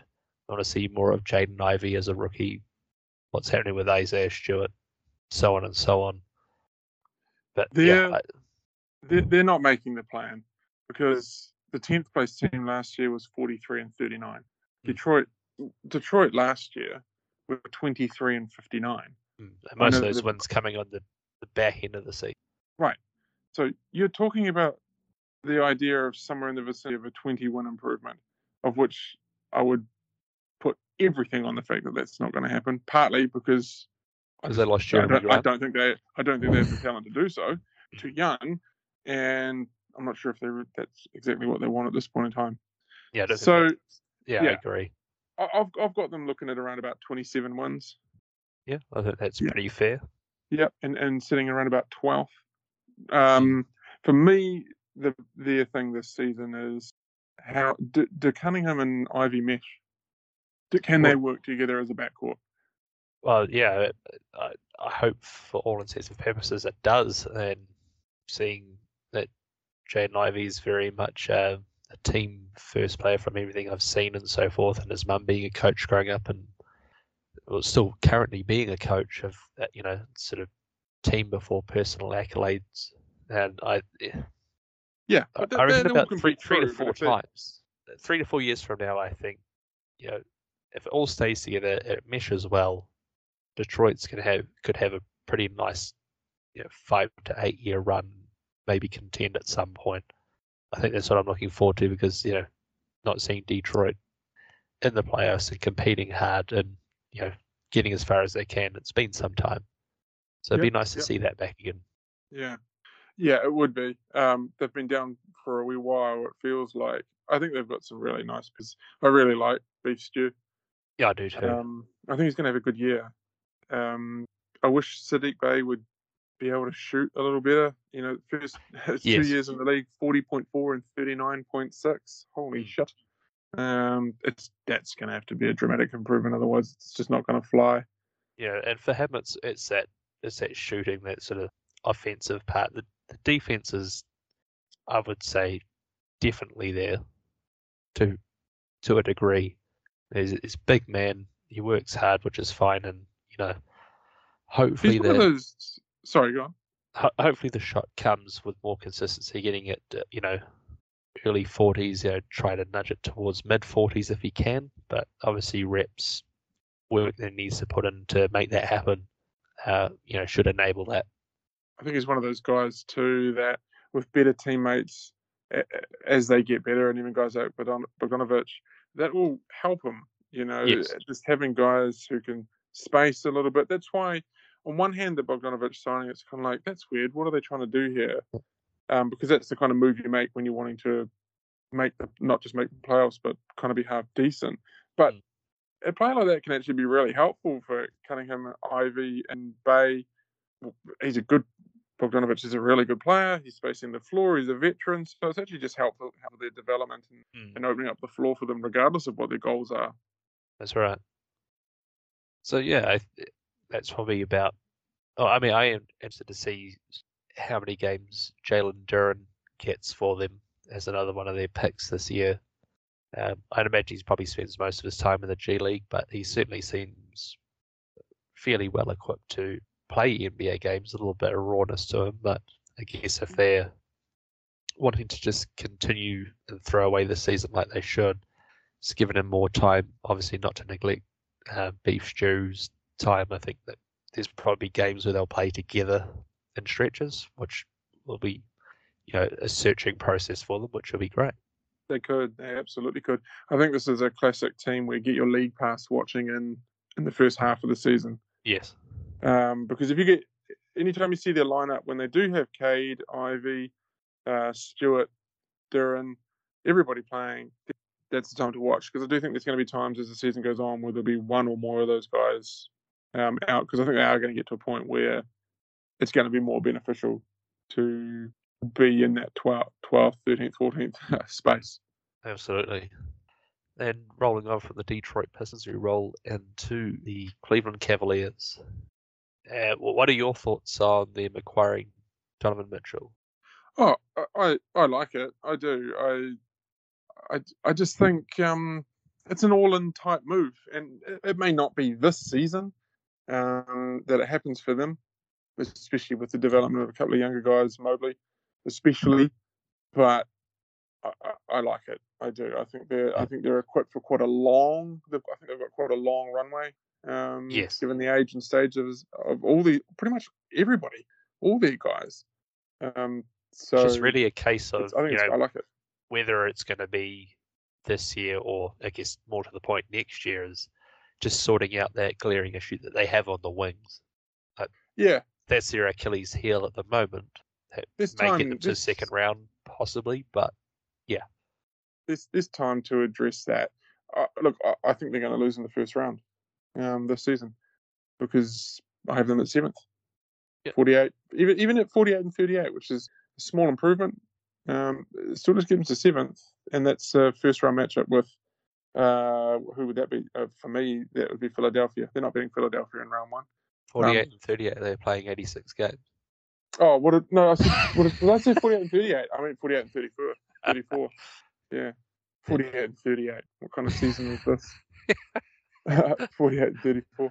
Yeah, that's it. You know, that's a reasonable record, but that still gets them a really, really difficult first-round matchup, which they're not going to win. So it's a hell of a starting 5. I think the depth is actually okay, but yeah, it's not their year this year. Well, given that last year, the large part of their fall-off was Jarrett Allen going out. So was it just after the All-Star break, and then Mobley missing time? Yeah. It really sort of cratered for them at sort of the wrong time, but I guess at the same time, they still sort of got some playing experience, getting blooded in that, and sort of setting a bar of where they want to be at the next sort of year or two. So it's good. They got some veterans on that team, but obviously, as I've just said earlier, that the wing position is the glaring issue that they have moving forward. And what are they going to get out of what they've got? What can they get by making any moves, if any? I guess we'll just have to wait and see. There was a couple of quick points I'll just make at the end of this about them. Even though I have them predicted at 7th, it's a really fine line. There's only 3 games separating just based on my predictions, between 3rd and 7th. Yeah. So all it takes is a couple more wins, and you jump up a couple spots, because I imagine it will be quite tight in that middle of the playoff picture. So there's not a big discrepancy there. The other thing I was just wondering too, just looking at their roster, I hope that not too many shots and opportunities are taken from Evan Mobley. Yes, I agree. You know what I mean? Like, I just think he to me is a real potential superstar, but there is massive usage in the backcourt and even off the bench with LeVert, Kevin Love.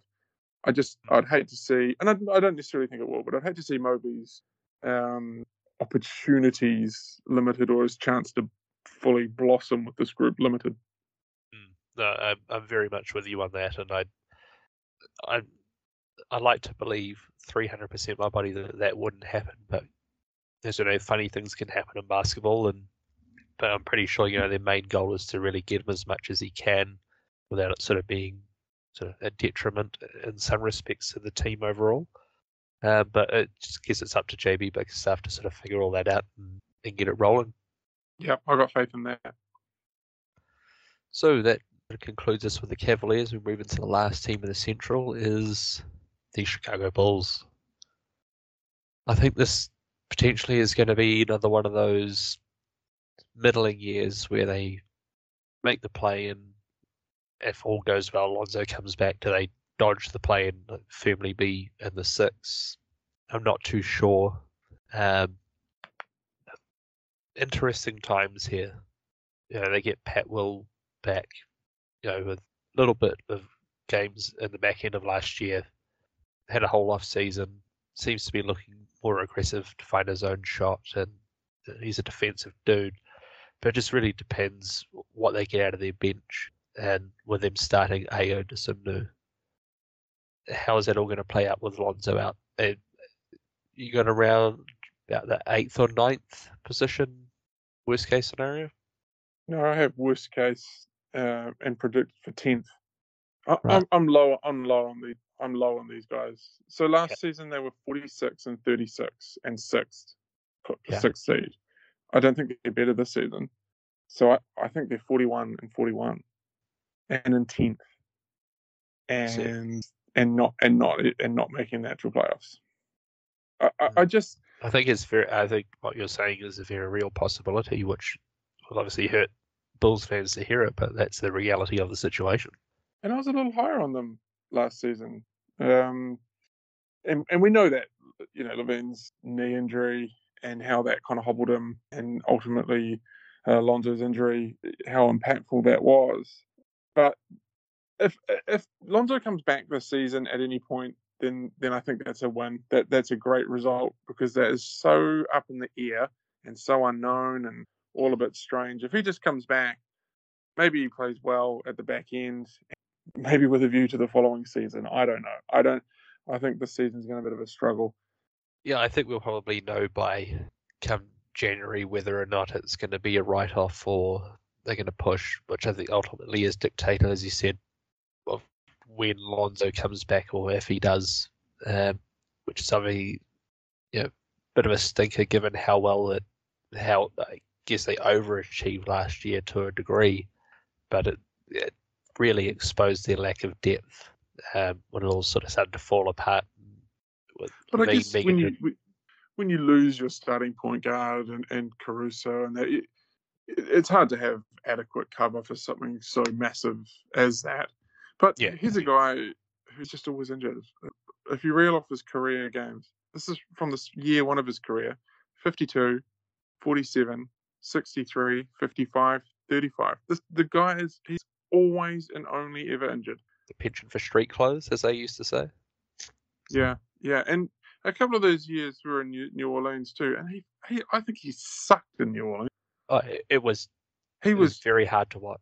Yeah, I remember watching that full Stephen Adams year, and he was fucking garbage. But he had a really nice season. It was something might have been going on in New Orleans. I don't know. It wasn't feeling it, and he obviously it was a bit weird. They were really keen to trade him, and it was all something wasn't quite right there. And he did resurrect it, obviously, at the start of the Chicago season. So I just think they're going to be happy if he just comes back and somehow gets over this mysterious situation with his injury. But regardless, I'm very low on them scraping into the play-in. Yeah, I mean, I think largely whilst they overachieved, they did very well considering how their season was disrupted by numerous injuries at different points in time. But yeah, they're very much stuck in no man's land from what we can project from now, given the Lonzo situation. And it's pretty exciting for their future, right? They've got Wendell Carter, they've got Franz Wagner, a couple more. They've got.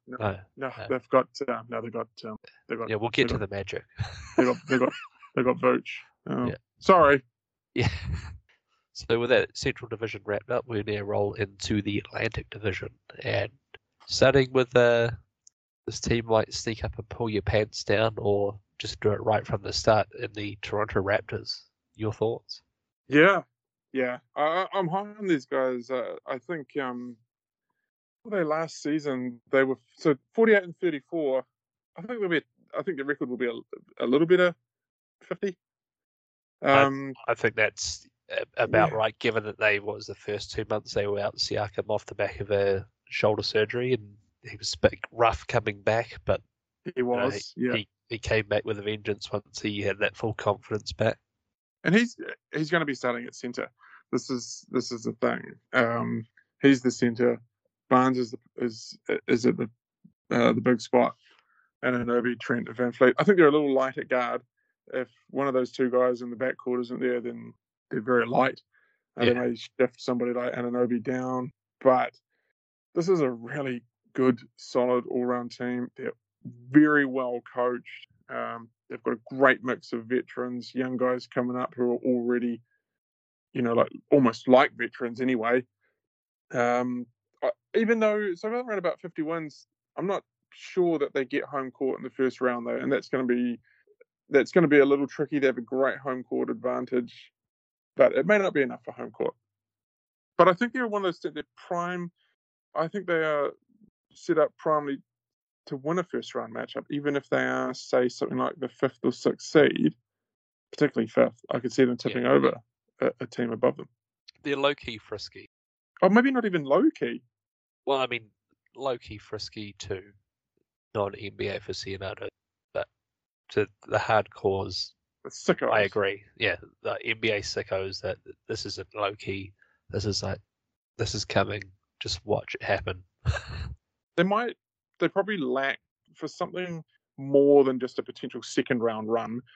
They might lack, as of this season, that sort of real, like a real top all NBA first or second team type level player. But Scotty Barnes might become something like that. But you know what I mean? They might just lack that superstar power. Yeah, that real Siakam, super alpha. That. Yeah. The best players probably for this coming season is Siakam. Who knows about Barnes though? Maybe he becomes that guy amongst this roster and ascends into an All-NBA type guy, which that can't be ruled out. And that might be also tying into that is Anunoby apparently wanting a bigger role. How is that going to be managed? Does he potentially be traded? I hope not, and that they can figure it out. And I think that's probably the best thing about the Raptors is that they know how to get a job done as a team. Well, I don't know where he thinks he's going to get those extra shots from, because a few of those shots from last season, more of them are going to Barnes. Yeah.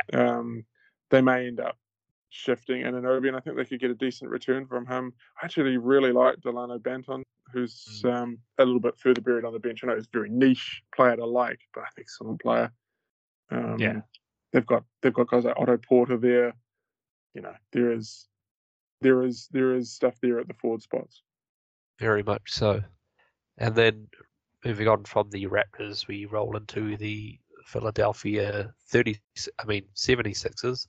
36ers. Yours, please. I'm quite. What's the right word to describe? I'm really looking forward to seeing how this team goes. I think they have the potential, or almost barring any health adversity, that they should be a top 3 team and potentially push the Bucks for maybe first place in the East.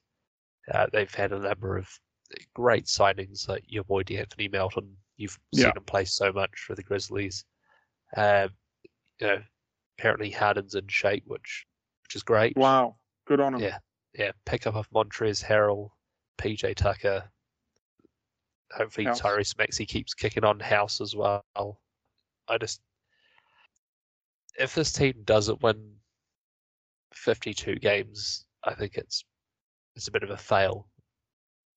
Yeah, I don't know what their over-under is, but I think you can bet the regular season over, because I think they'll be a regular season wins machine. Yeah. But I do think there's two different conversations with this team. There is a conversation about the regular season, and I think they'll be great. They've made multiple awesome signings, off-season signings, which we just mentioned. There's depth. Even a guy like Harrell, it's a bit different when he's backing up somebody like Embiid, and he doesn't need to play a major, major role, because back in those Clippers days, he got absolutely minced. Defensively, but that's not such a thing here. So they're going to be a regular season wins juggernaut. But the playoffs, there is a guy on their team who absolutely melts down and quits every time. And does it? Why are we expecting any different? Does it rhyme with Flames Barden? Yes, that's exactly it. James Harden is a serial quitter. And he's got a career littered with playoff failures. So all of this is kind of moot to some degree. And going fishing for some praise that he took a discount to make it happen. I mean, it doesn't smell like Carmelo Anthony taking $7 less million when he was at New York to help the team. I don't even remember that. It's a good memory. But, and even all that stuff, all that contract stuff, fine. All the in-shape stuff, great. But how about you don't have a complete meltdown when it counts, as usual? So you can have all these good signings. You can have all this depth and all this emergence of guys like Maxey. But if you can't handle it in a game 6 or a game 7 or whatever it may be, whether it's the first round, the second round, or wherever, then prove us wrong. But walk it, don't talk it. Show me, don't tweet me. Yeah. Good old D Wade. Yeah. So anything else further you want to add to the Sixers there? No, I don't. I do, like you said. I don't really reiterate what you said before. I think they will challenge the Bucks for the one seed in the East. Yeah. And I think that's basically where we're at with them. Yeah. And moving on to another team in their division. Knickerbockers. Well, there is that is the person in the division, the Dolans. Yeah, the Dolans. Yeah. Superstar James Dolan. If you're an ice hockey player, but they have a legit point guard now. They do. I mean, they've needed probably 2006. I think it's going to make a huge difference. I think it will. I just, as much as I'd like to say, hopefully, things like saying, I'm not going to get wet pissed. I've got them, so last season 37 and 45, I've got them at 42 and 40, and in a play-in matchup with the Hawks. Be right on point in terms of the very interesting matchup. That your boy, like Zach said, don't you ever see Lindstone. No, don't. He's going to be... I remember watching with the Clippers early on, even in short minutes. He's a really good player, and I think the Knicks, the New York fans are going to love him. Is because Mitchell Robinson, he's not a big minute guy at the centre spot, so Hudson's going to get a good chunk of minutes, and that might even level out a little bit between the two. And he basically does exactly what Robinson does. It's at his sub range and. Well, it's passing though. He actually playmates from. That's from right. There. That's just a lob threat. No. You're going to see his passing and his playmaking skills. I would love to see Fournier benched for Grimes. For Grimes. Yeah, we could. I mean, hopefully we see continued improvement from that sort of shining light out of the truest season, what they'd done the year prior. And, being there and 48 in the mix. How is that? Gets minutes. I certainly hope not. Yeah. I don't know. Grimes has been playing good. I'm going to get McBride some time. Archie Diacono. Yeah, Little Italy himself.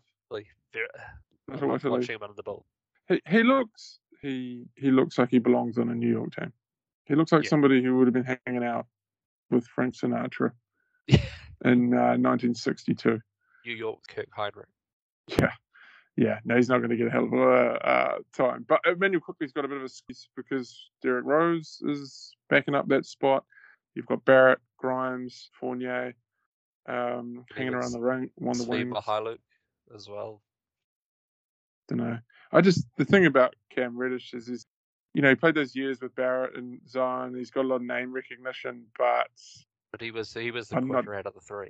I'm not sure that he's an NBA player. It's, a lot not to be desired.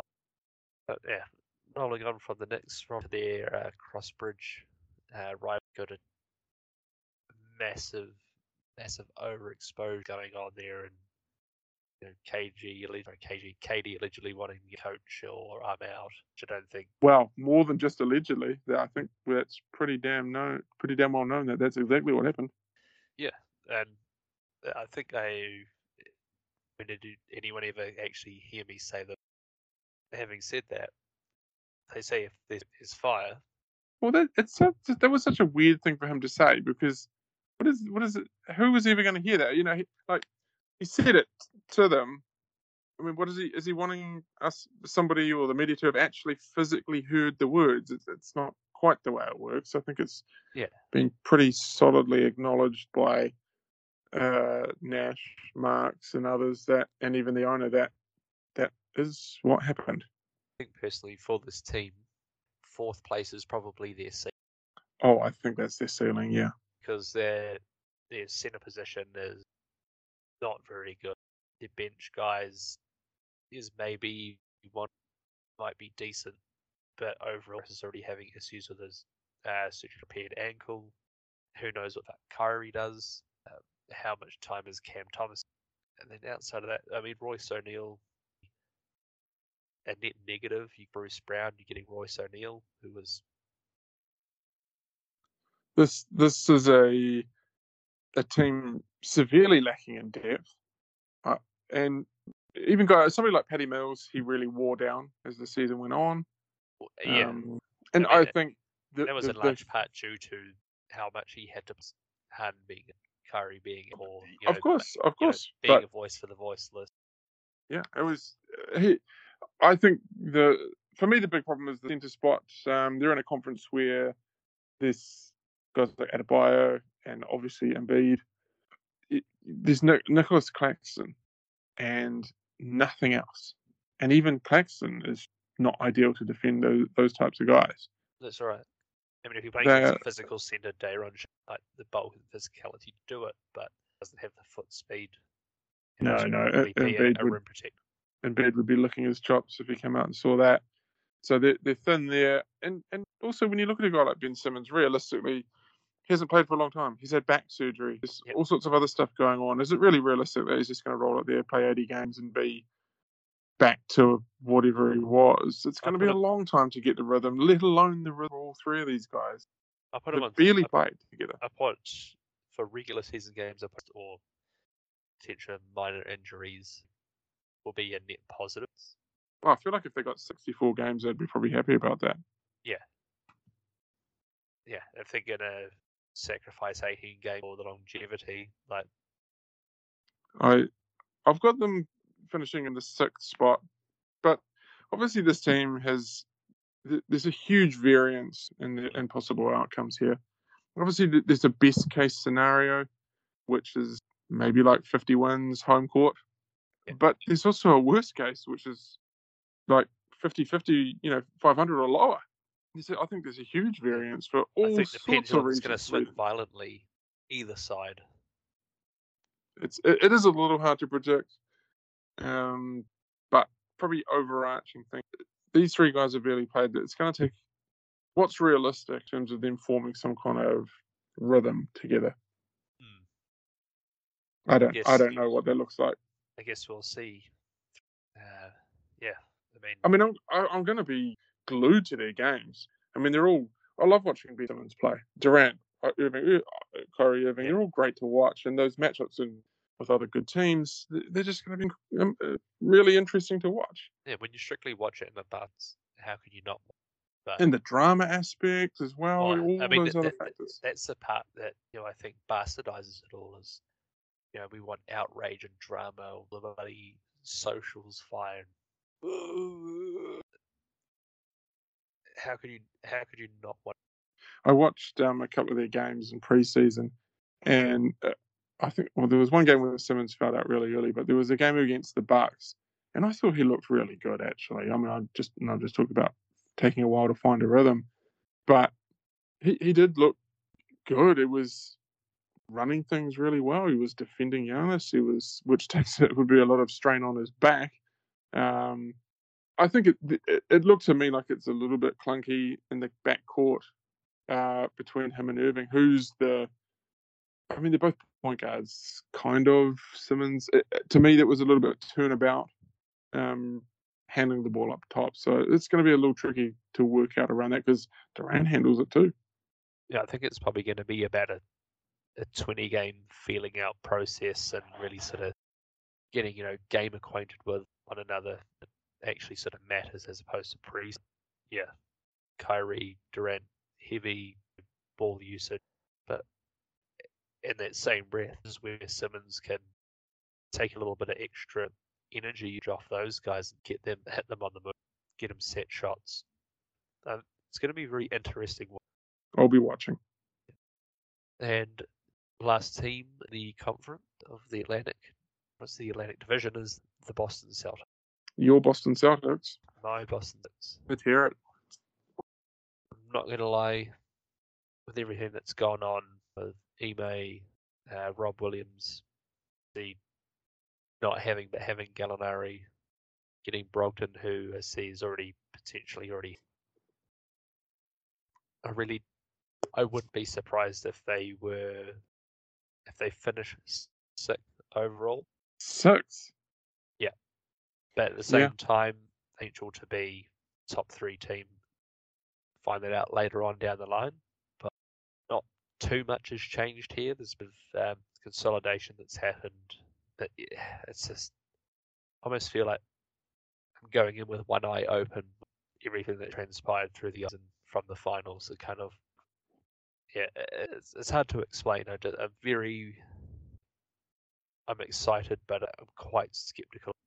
I think a lot of this season is going to depend on how seamless or not seamless the transition is from Udoka to Mazzulla.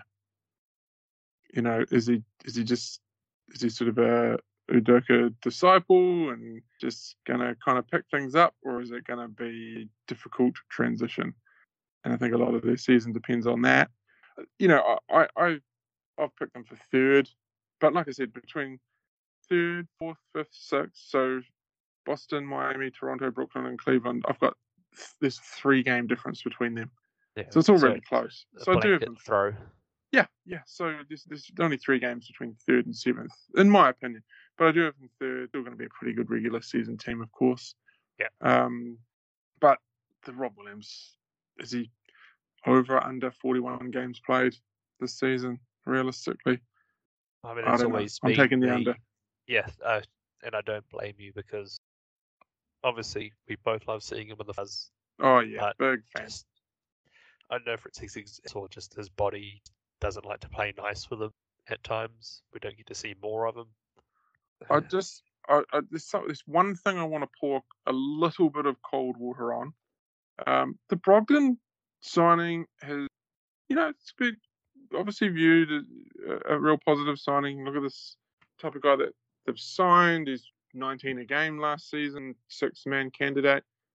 From just what I saw of him, admittedly not a huge amount, I just think I'm a little concerned that he might have fallen off a bit more than what I might realise. Yeah, and I agree with that. One thing with Malcolm Brogdon, even when he's in the peak of his powers that we have known him all, and even in Indiana's like, how is this guy not get his jump shot in general get blocked more often? Because a low forward release, isn't it? Low forward release away from the body. I'm surprised he gets them off without getting crushed so many times. Yeah, he's pretty methodical with it in other areas of his game too. Now, if he's not playing huge minutes, and perhaps the injury thing, maybe that can be mitigated a little bit.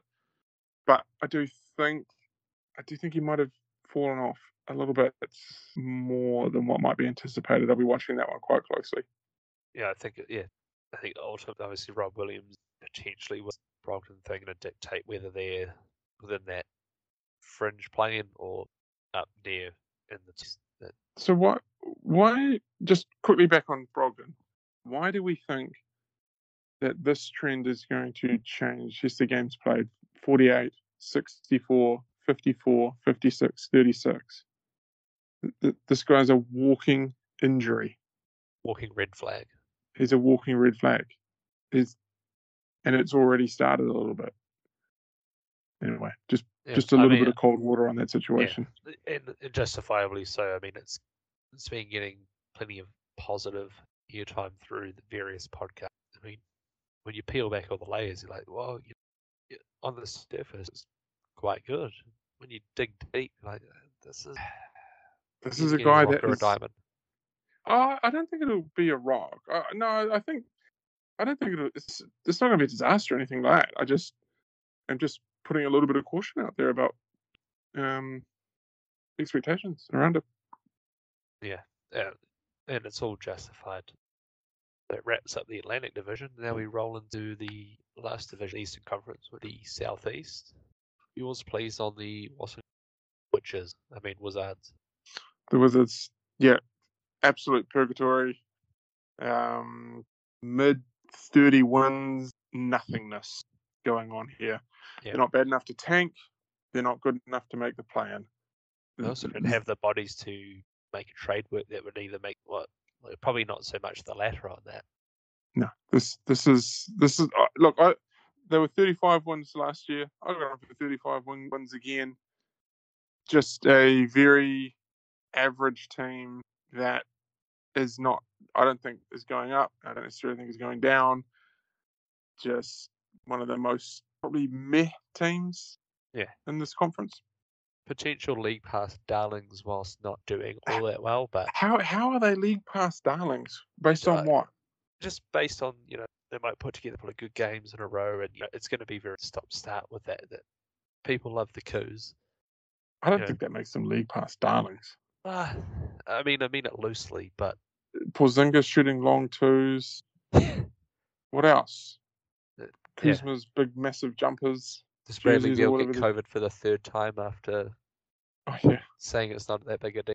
Gotta watch out for that third eye. Yeah. But I don't know. This is a very meh.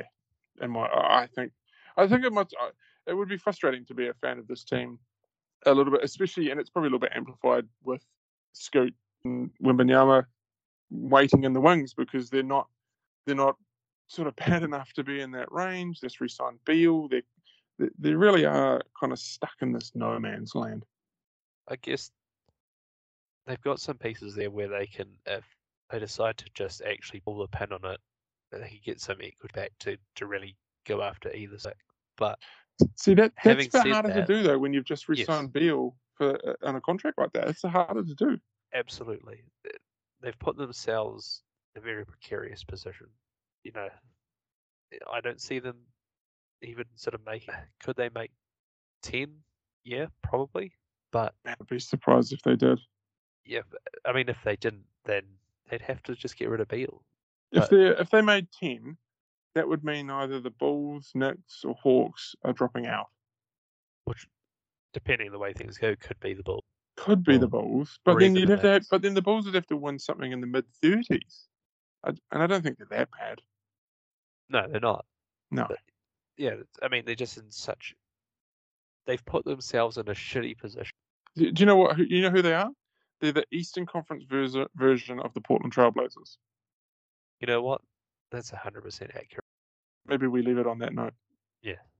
Anyway, moving on from the Wizards, roll into the Orlando Magic. Looking forward to some more Franz Wagner. Obviously, number one overall pick, Banchero. Beautiful. And Wendell Carter Jr. The rest. That's all I've got. Look, I think their front line is really nice.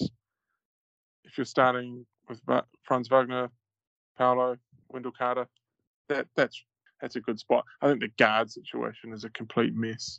Complete and utter mess. It's very bad. And I don't think there's one player there who I'd be happy if they were my starting rotation going forward. I think Cole Anthony top out is a good backup. Yes. Suggs, I'm not a fan. Dude can't shoot. I think it's very much a case of with Suggs is that he had an amazing NCAA tournament and ridiculous shots, which probably created pumped up the massive jerk fest overhyped part. maybe. I don't think Arjun's an NBA player. Markelle Fultz is always hurt. Their guard situation is shit, basically. Yeah. But Paolo's going to make up for it a little bit because he's I think he's an awesome playmaker, and he's going to get every opportunity to playmake from his spot. Yeah, it's just he's got to learn how to play in the pick and roll a whole bunch more. Yeah, you know, quoted as saying that is the whole him used to just creating in the college scene, and now work and be as the screener and the roller as opposed to using that to his advantage, which helps his skill set. And reps are going to help. The reps Absolutely. Are going to help. He's going to get a lot of opportunity with those reps. Look, this team is too young to make. Certainly, they're not going to. I don't think they're going to push for a play-in or anything like that. And nor do I think they want to. I think, based on their youth, I think they're looking at something like mid-20s in the wins. What their last season, 22-60. I think they might beat that next season just because they do. There is a bit more talent floating around. Vogt's going to be better. They've got Paolo, so just by that, add a handful of wins. But I think they're in the 26 type range. So mid to high 20s, and I think where they want to be at, I mean, who knows, come February, March, they might just bottom out and hopefully get scooped, which will help them address their guard issue. Yeah, that would be really nice, actually. Yeah. So moving on from the Orlando Magic, rolling to Miami Heat. Dos Minutos. Oh man, I don't know. This is probably a team that I looked at about the longest and the most in the lead up to this podcast because I don't know. They kind of overachieved a little bit regular season wise, maybe. I mean, they got that one seed last season. Not sure if they'll get the one seed this year. In fact, I don't think they will. No, I don't think they will either. But PJ Tucker's a big loss, even though what is he, 36, 37? It was probably the best playoffs he'd ever had. He's gone. Lowry is close to being done, although surely going to be a bit more impactful than what he was last season. They're much the same. But we're going to get a bounce back year from Duncan Robinson. They're going to continue on from a six-man heroic. I don't know about Duncan Robinson. Yeah, I mean, when he's on, very helpful player, but when he's off, it's so bad you can't. Yeah, so I'm not sure that changes. I wish Adebayo. He's so passive sometimes. He's got so much talent, but what a aggressive Bam is the best Bam. Passive Bam. Oh yeah, and the playoffs just highlighted that, didn't it? Like when he just put his head down and was aggressive, it was a different player. But then he has these games where he has like 5 points, and they need more than that because that's where a lot of their issue can lie. You know, it can't all be Butler. It's that they need Adebayo to just up the offensive aggression a little bit, I think, and that will go a long way. I mean, if you got everything hinging on what Jimmy does, it's not that he's not a really good player, but it's just not enough to get you probably into the finals or is relatively close in a final series. I don't think that gets you more than. I think they want. I mean, they could make the East Finals. They could, couldn't they? Yeah, they could. You just can't rule them out. This current edition of Miami, they could. I think there's at least two teams clearly better than them, and the Celtics could be added. Yeah, and the Celtics could be added to that potentially. They I think they'll probably still get home court. They're good enough for home court, but they don't. I think they might, unless Adebayo, I don't know, just somehow ups the aggression offensively, then I think that's where their limit is to some degree. And that's it. I still got them for 50. Yeah, I think that's fair. 52 wins, very doable. Yeah, I think so. That's not that far off what they were last season. I just expect a little bit of. Yeah, I wouldn't be surprised if they move into that 48 win range. Given what they've got to work with, just closing them off and then rolling into, sorry Aiden, but the Charlotte Hornets. These guys are going to suck. They're going to suck so bad. Take the under. Yeah. LaMelo's already out. There's not going to be a rush. He'll probably be wrapped up, done and dusted. by February, March anyway. Yep. This team... Not getting arrested for his third driving offence. And... yeah. I feel like this... Gordon Hayward or... This franchise doesn't get enough talk. I don't know whether it's because Jordan's the owner or what, but this team is so poorly run and just everything. It very much has early 2000 Wizards. Yeah, whether it's that ridiculous coaching situation where they had Atkinson, he took one look, he bailed, they hired a guy who they fired. I still can't understand why they got rid of Borrego, even though they steadily improved under his tenure, and then they go back to an old high school sweetheart who, I mean, Steve Clifford is a good coach, but he's not the coach that's going to get a team in a deep playoff run. The whole franchise needs to be looked at. I think it's just a case of absolute mismanagement constantly. They seem to be, I mean, it's kind of well known. They seem to be incredibly cheap. Are they kings of the East? The what? The Kings? Maybe.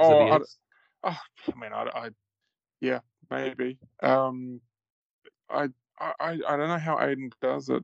This franchise is just... I mean, they're really damn lucky they've got LaMelo Ball, but I don't know. At some point, is he going to look at this and go, what is the point of this? They're completely cheap. I don't know how aspirational they even seem to be. They're endlessly shooting themselves in the foot. And here we are again. I think they're going to be... I'll give them 27. 22. You got them 27. I think that's generous. I think that's a god awful team. Best case scenario.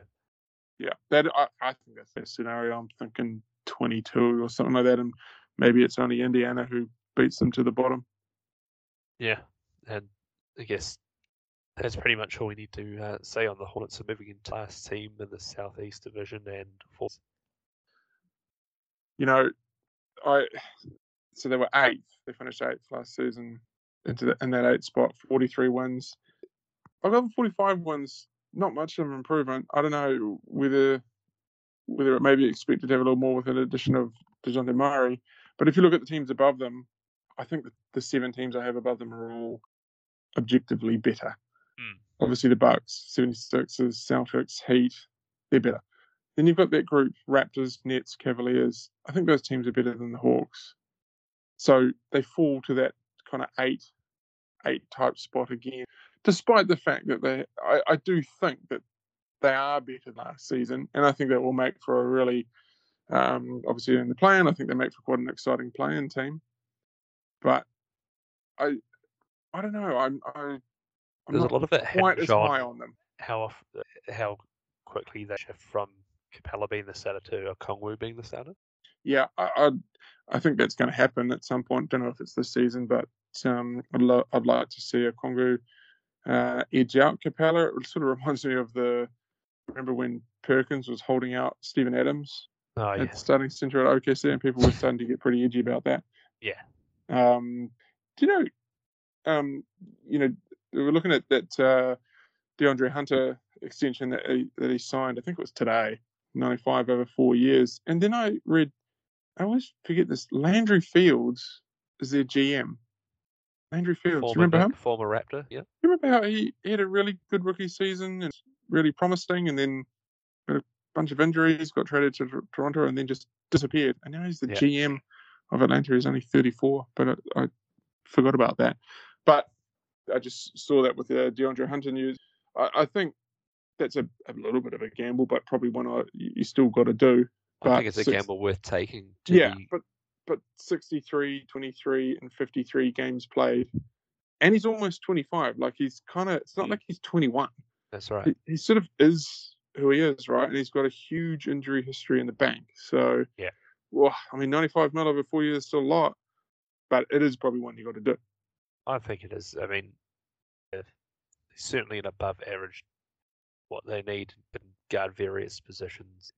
Obviously, he's in his second to last year. I mean, next year will be his qualifying offer, which obviously with the actually just signed, that's obviously got some faith in him. Clearly, they do. Yeah, but it's not a whole bunch of depth here. Like, I think they can get by with what they've got. in the regular season, but when it comes to squeaky bum time in the playoffs, I think this is they potentially really found out, even when getting DeJounte Murray, who I think will help them quite a lot. But yeah, I think it's going to be an entire regular season then figure out and meshing with DeJounte and Trey and how they get the most out of that as well. I think they will be able to pull that off reasonably well. I think it probably goes back a couple of seasons. 2 seasons ago, I think they overachieved. Last season, they probably underachieved a little bit. It was a bit of a disappointment. This season, maybe they land somewhere in between those two. I think if they're in that play-in, I think they take it, and I think they make a really fun first round and out. Mm. And that's what I think their ceiling is this version of them. If things aren't going too well by the time All-Star break, comes around, are they trading John Collins? Feels like he's been on the block for so long. Mm. I don't really know why. He's an excellent player. He defends hard. Very versatile player. I'm not sure. He's got some range, rim runner. I know there was a little bit of beef that he had with Trey like 3 years ago briefly, but it was kind of nothing. But I don't know what he's like. Reminds me of the situation with Miles Turner. He's basically been agitating to trade him for years, and I don't really know why. Yeah, neither. I mean, partly I guess some sort of slight media spin angling. Maybe. Yeah. I mean, as we've said to each other so many times, we're not on the inside. We see the day to day. Yeah. But yeah, I'd probably go second round tops. But if you're saying that, then you're saying that they're going to beat. I mean, where do you think they're going to end in the regular season? Let's start with that. Where do you think they're going to finish up seeded in the regular season? I think everything goes well, they can get as high as 6th, but I think 8th or 9th is probably their floor. But is it realistic to say that they're going to beat Boston, Philadelphia, or Milwaukee in the first round? Potentially. Oh, I think that would be shocking if it happened. I'd be shocked if I saw that happen to that'd be either one of those shocking teams. Mind you, if they get the Sixers, what if James Harden quits? And it's possible. Well, exactly. That's why I say touche. Yeah, I wouldn't be shocked, but at the same time, I would.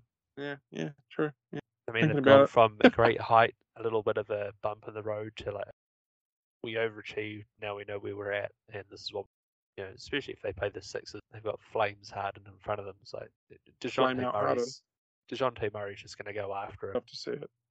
Actually, yeah. I mean, hey, look. Without all joking aside, I don't think they can pull off a first-round upset. However, them against the 76ers in the first round was game on. I'd love to see it. Yeah. Partly because of the ability of James Harden to just go into quit mode, and the fact that Atlanta do have a really good roster, and when it comes to those guys, all max out their minutes. It's not like they're playing 30 minutes in the regular season. They're looking at 40 minutes, something like that. I suppose you couldn't rule it out. Absolutely. Well, thank you everybody for listening in. That concludes Eastern Conference preview just in time for the start of the NBA season, 19th of October, New Zealand time. Thanks very much for listening in, and thanks again for Mike getting on here and showing the fat on the East Western Conference. Any final thoughts? This is NBA fans' Christmas Eve. Very much so. We made it. We survived. Looking forward to it. It's over. Now give us just 6 months of max league pass. Brilliant. And with that, we'll leave you on that note. Thanks very much for listening again. If you've got any comments or questions that you want to pose to us, send a message through the Sports Codex. We'll be happy to give you a shout out, answer your questions, and we'll come to you again probably 2 to 3 weeks into the season after we've had a bit of time to absorb everything that's happening, and we'll be back. Thanks for listening and have a great evening.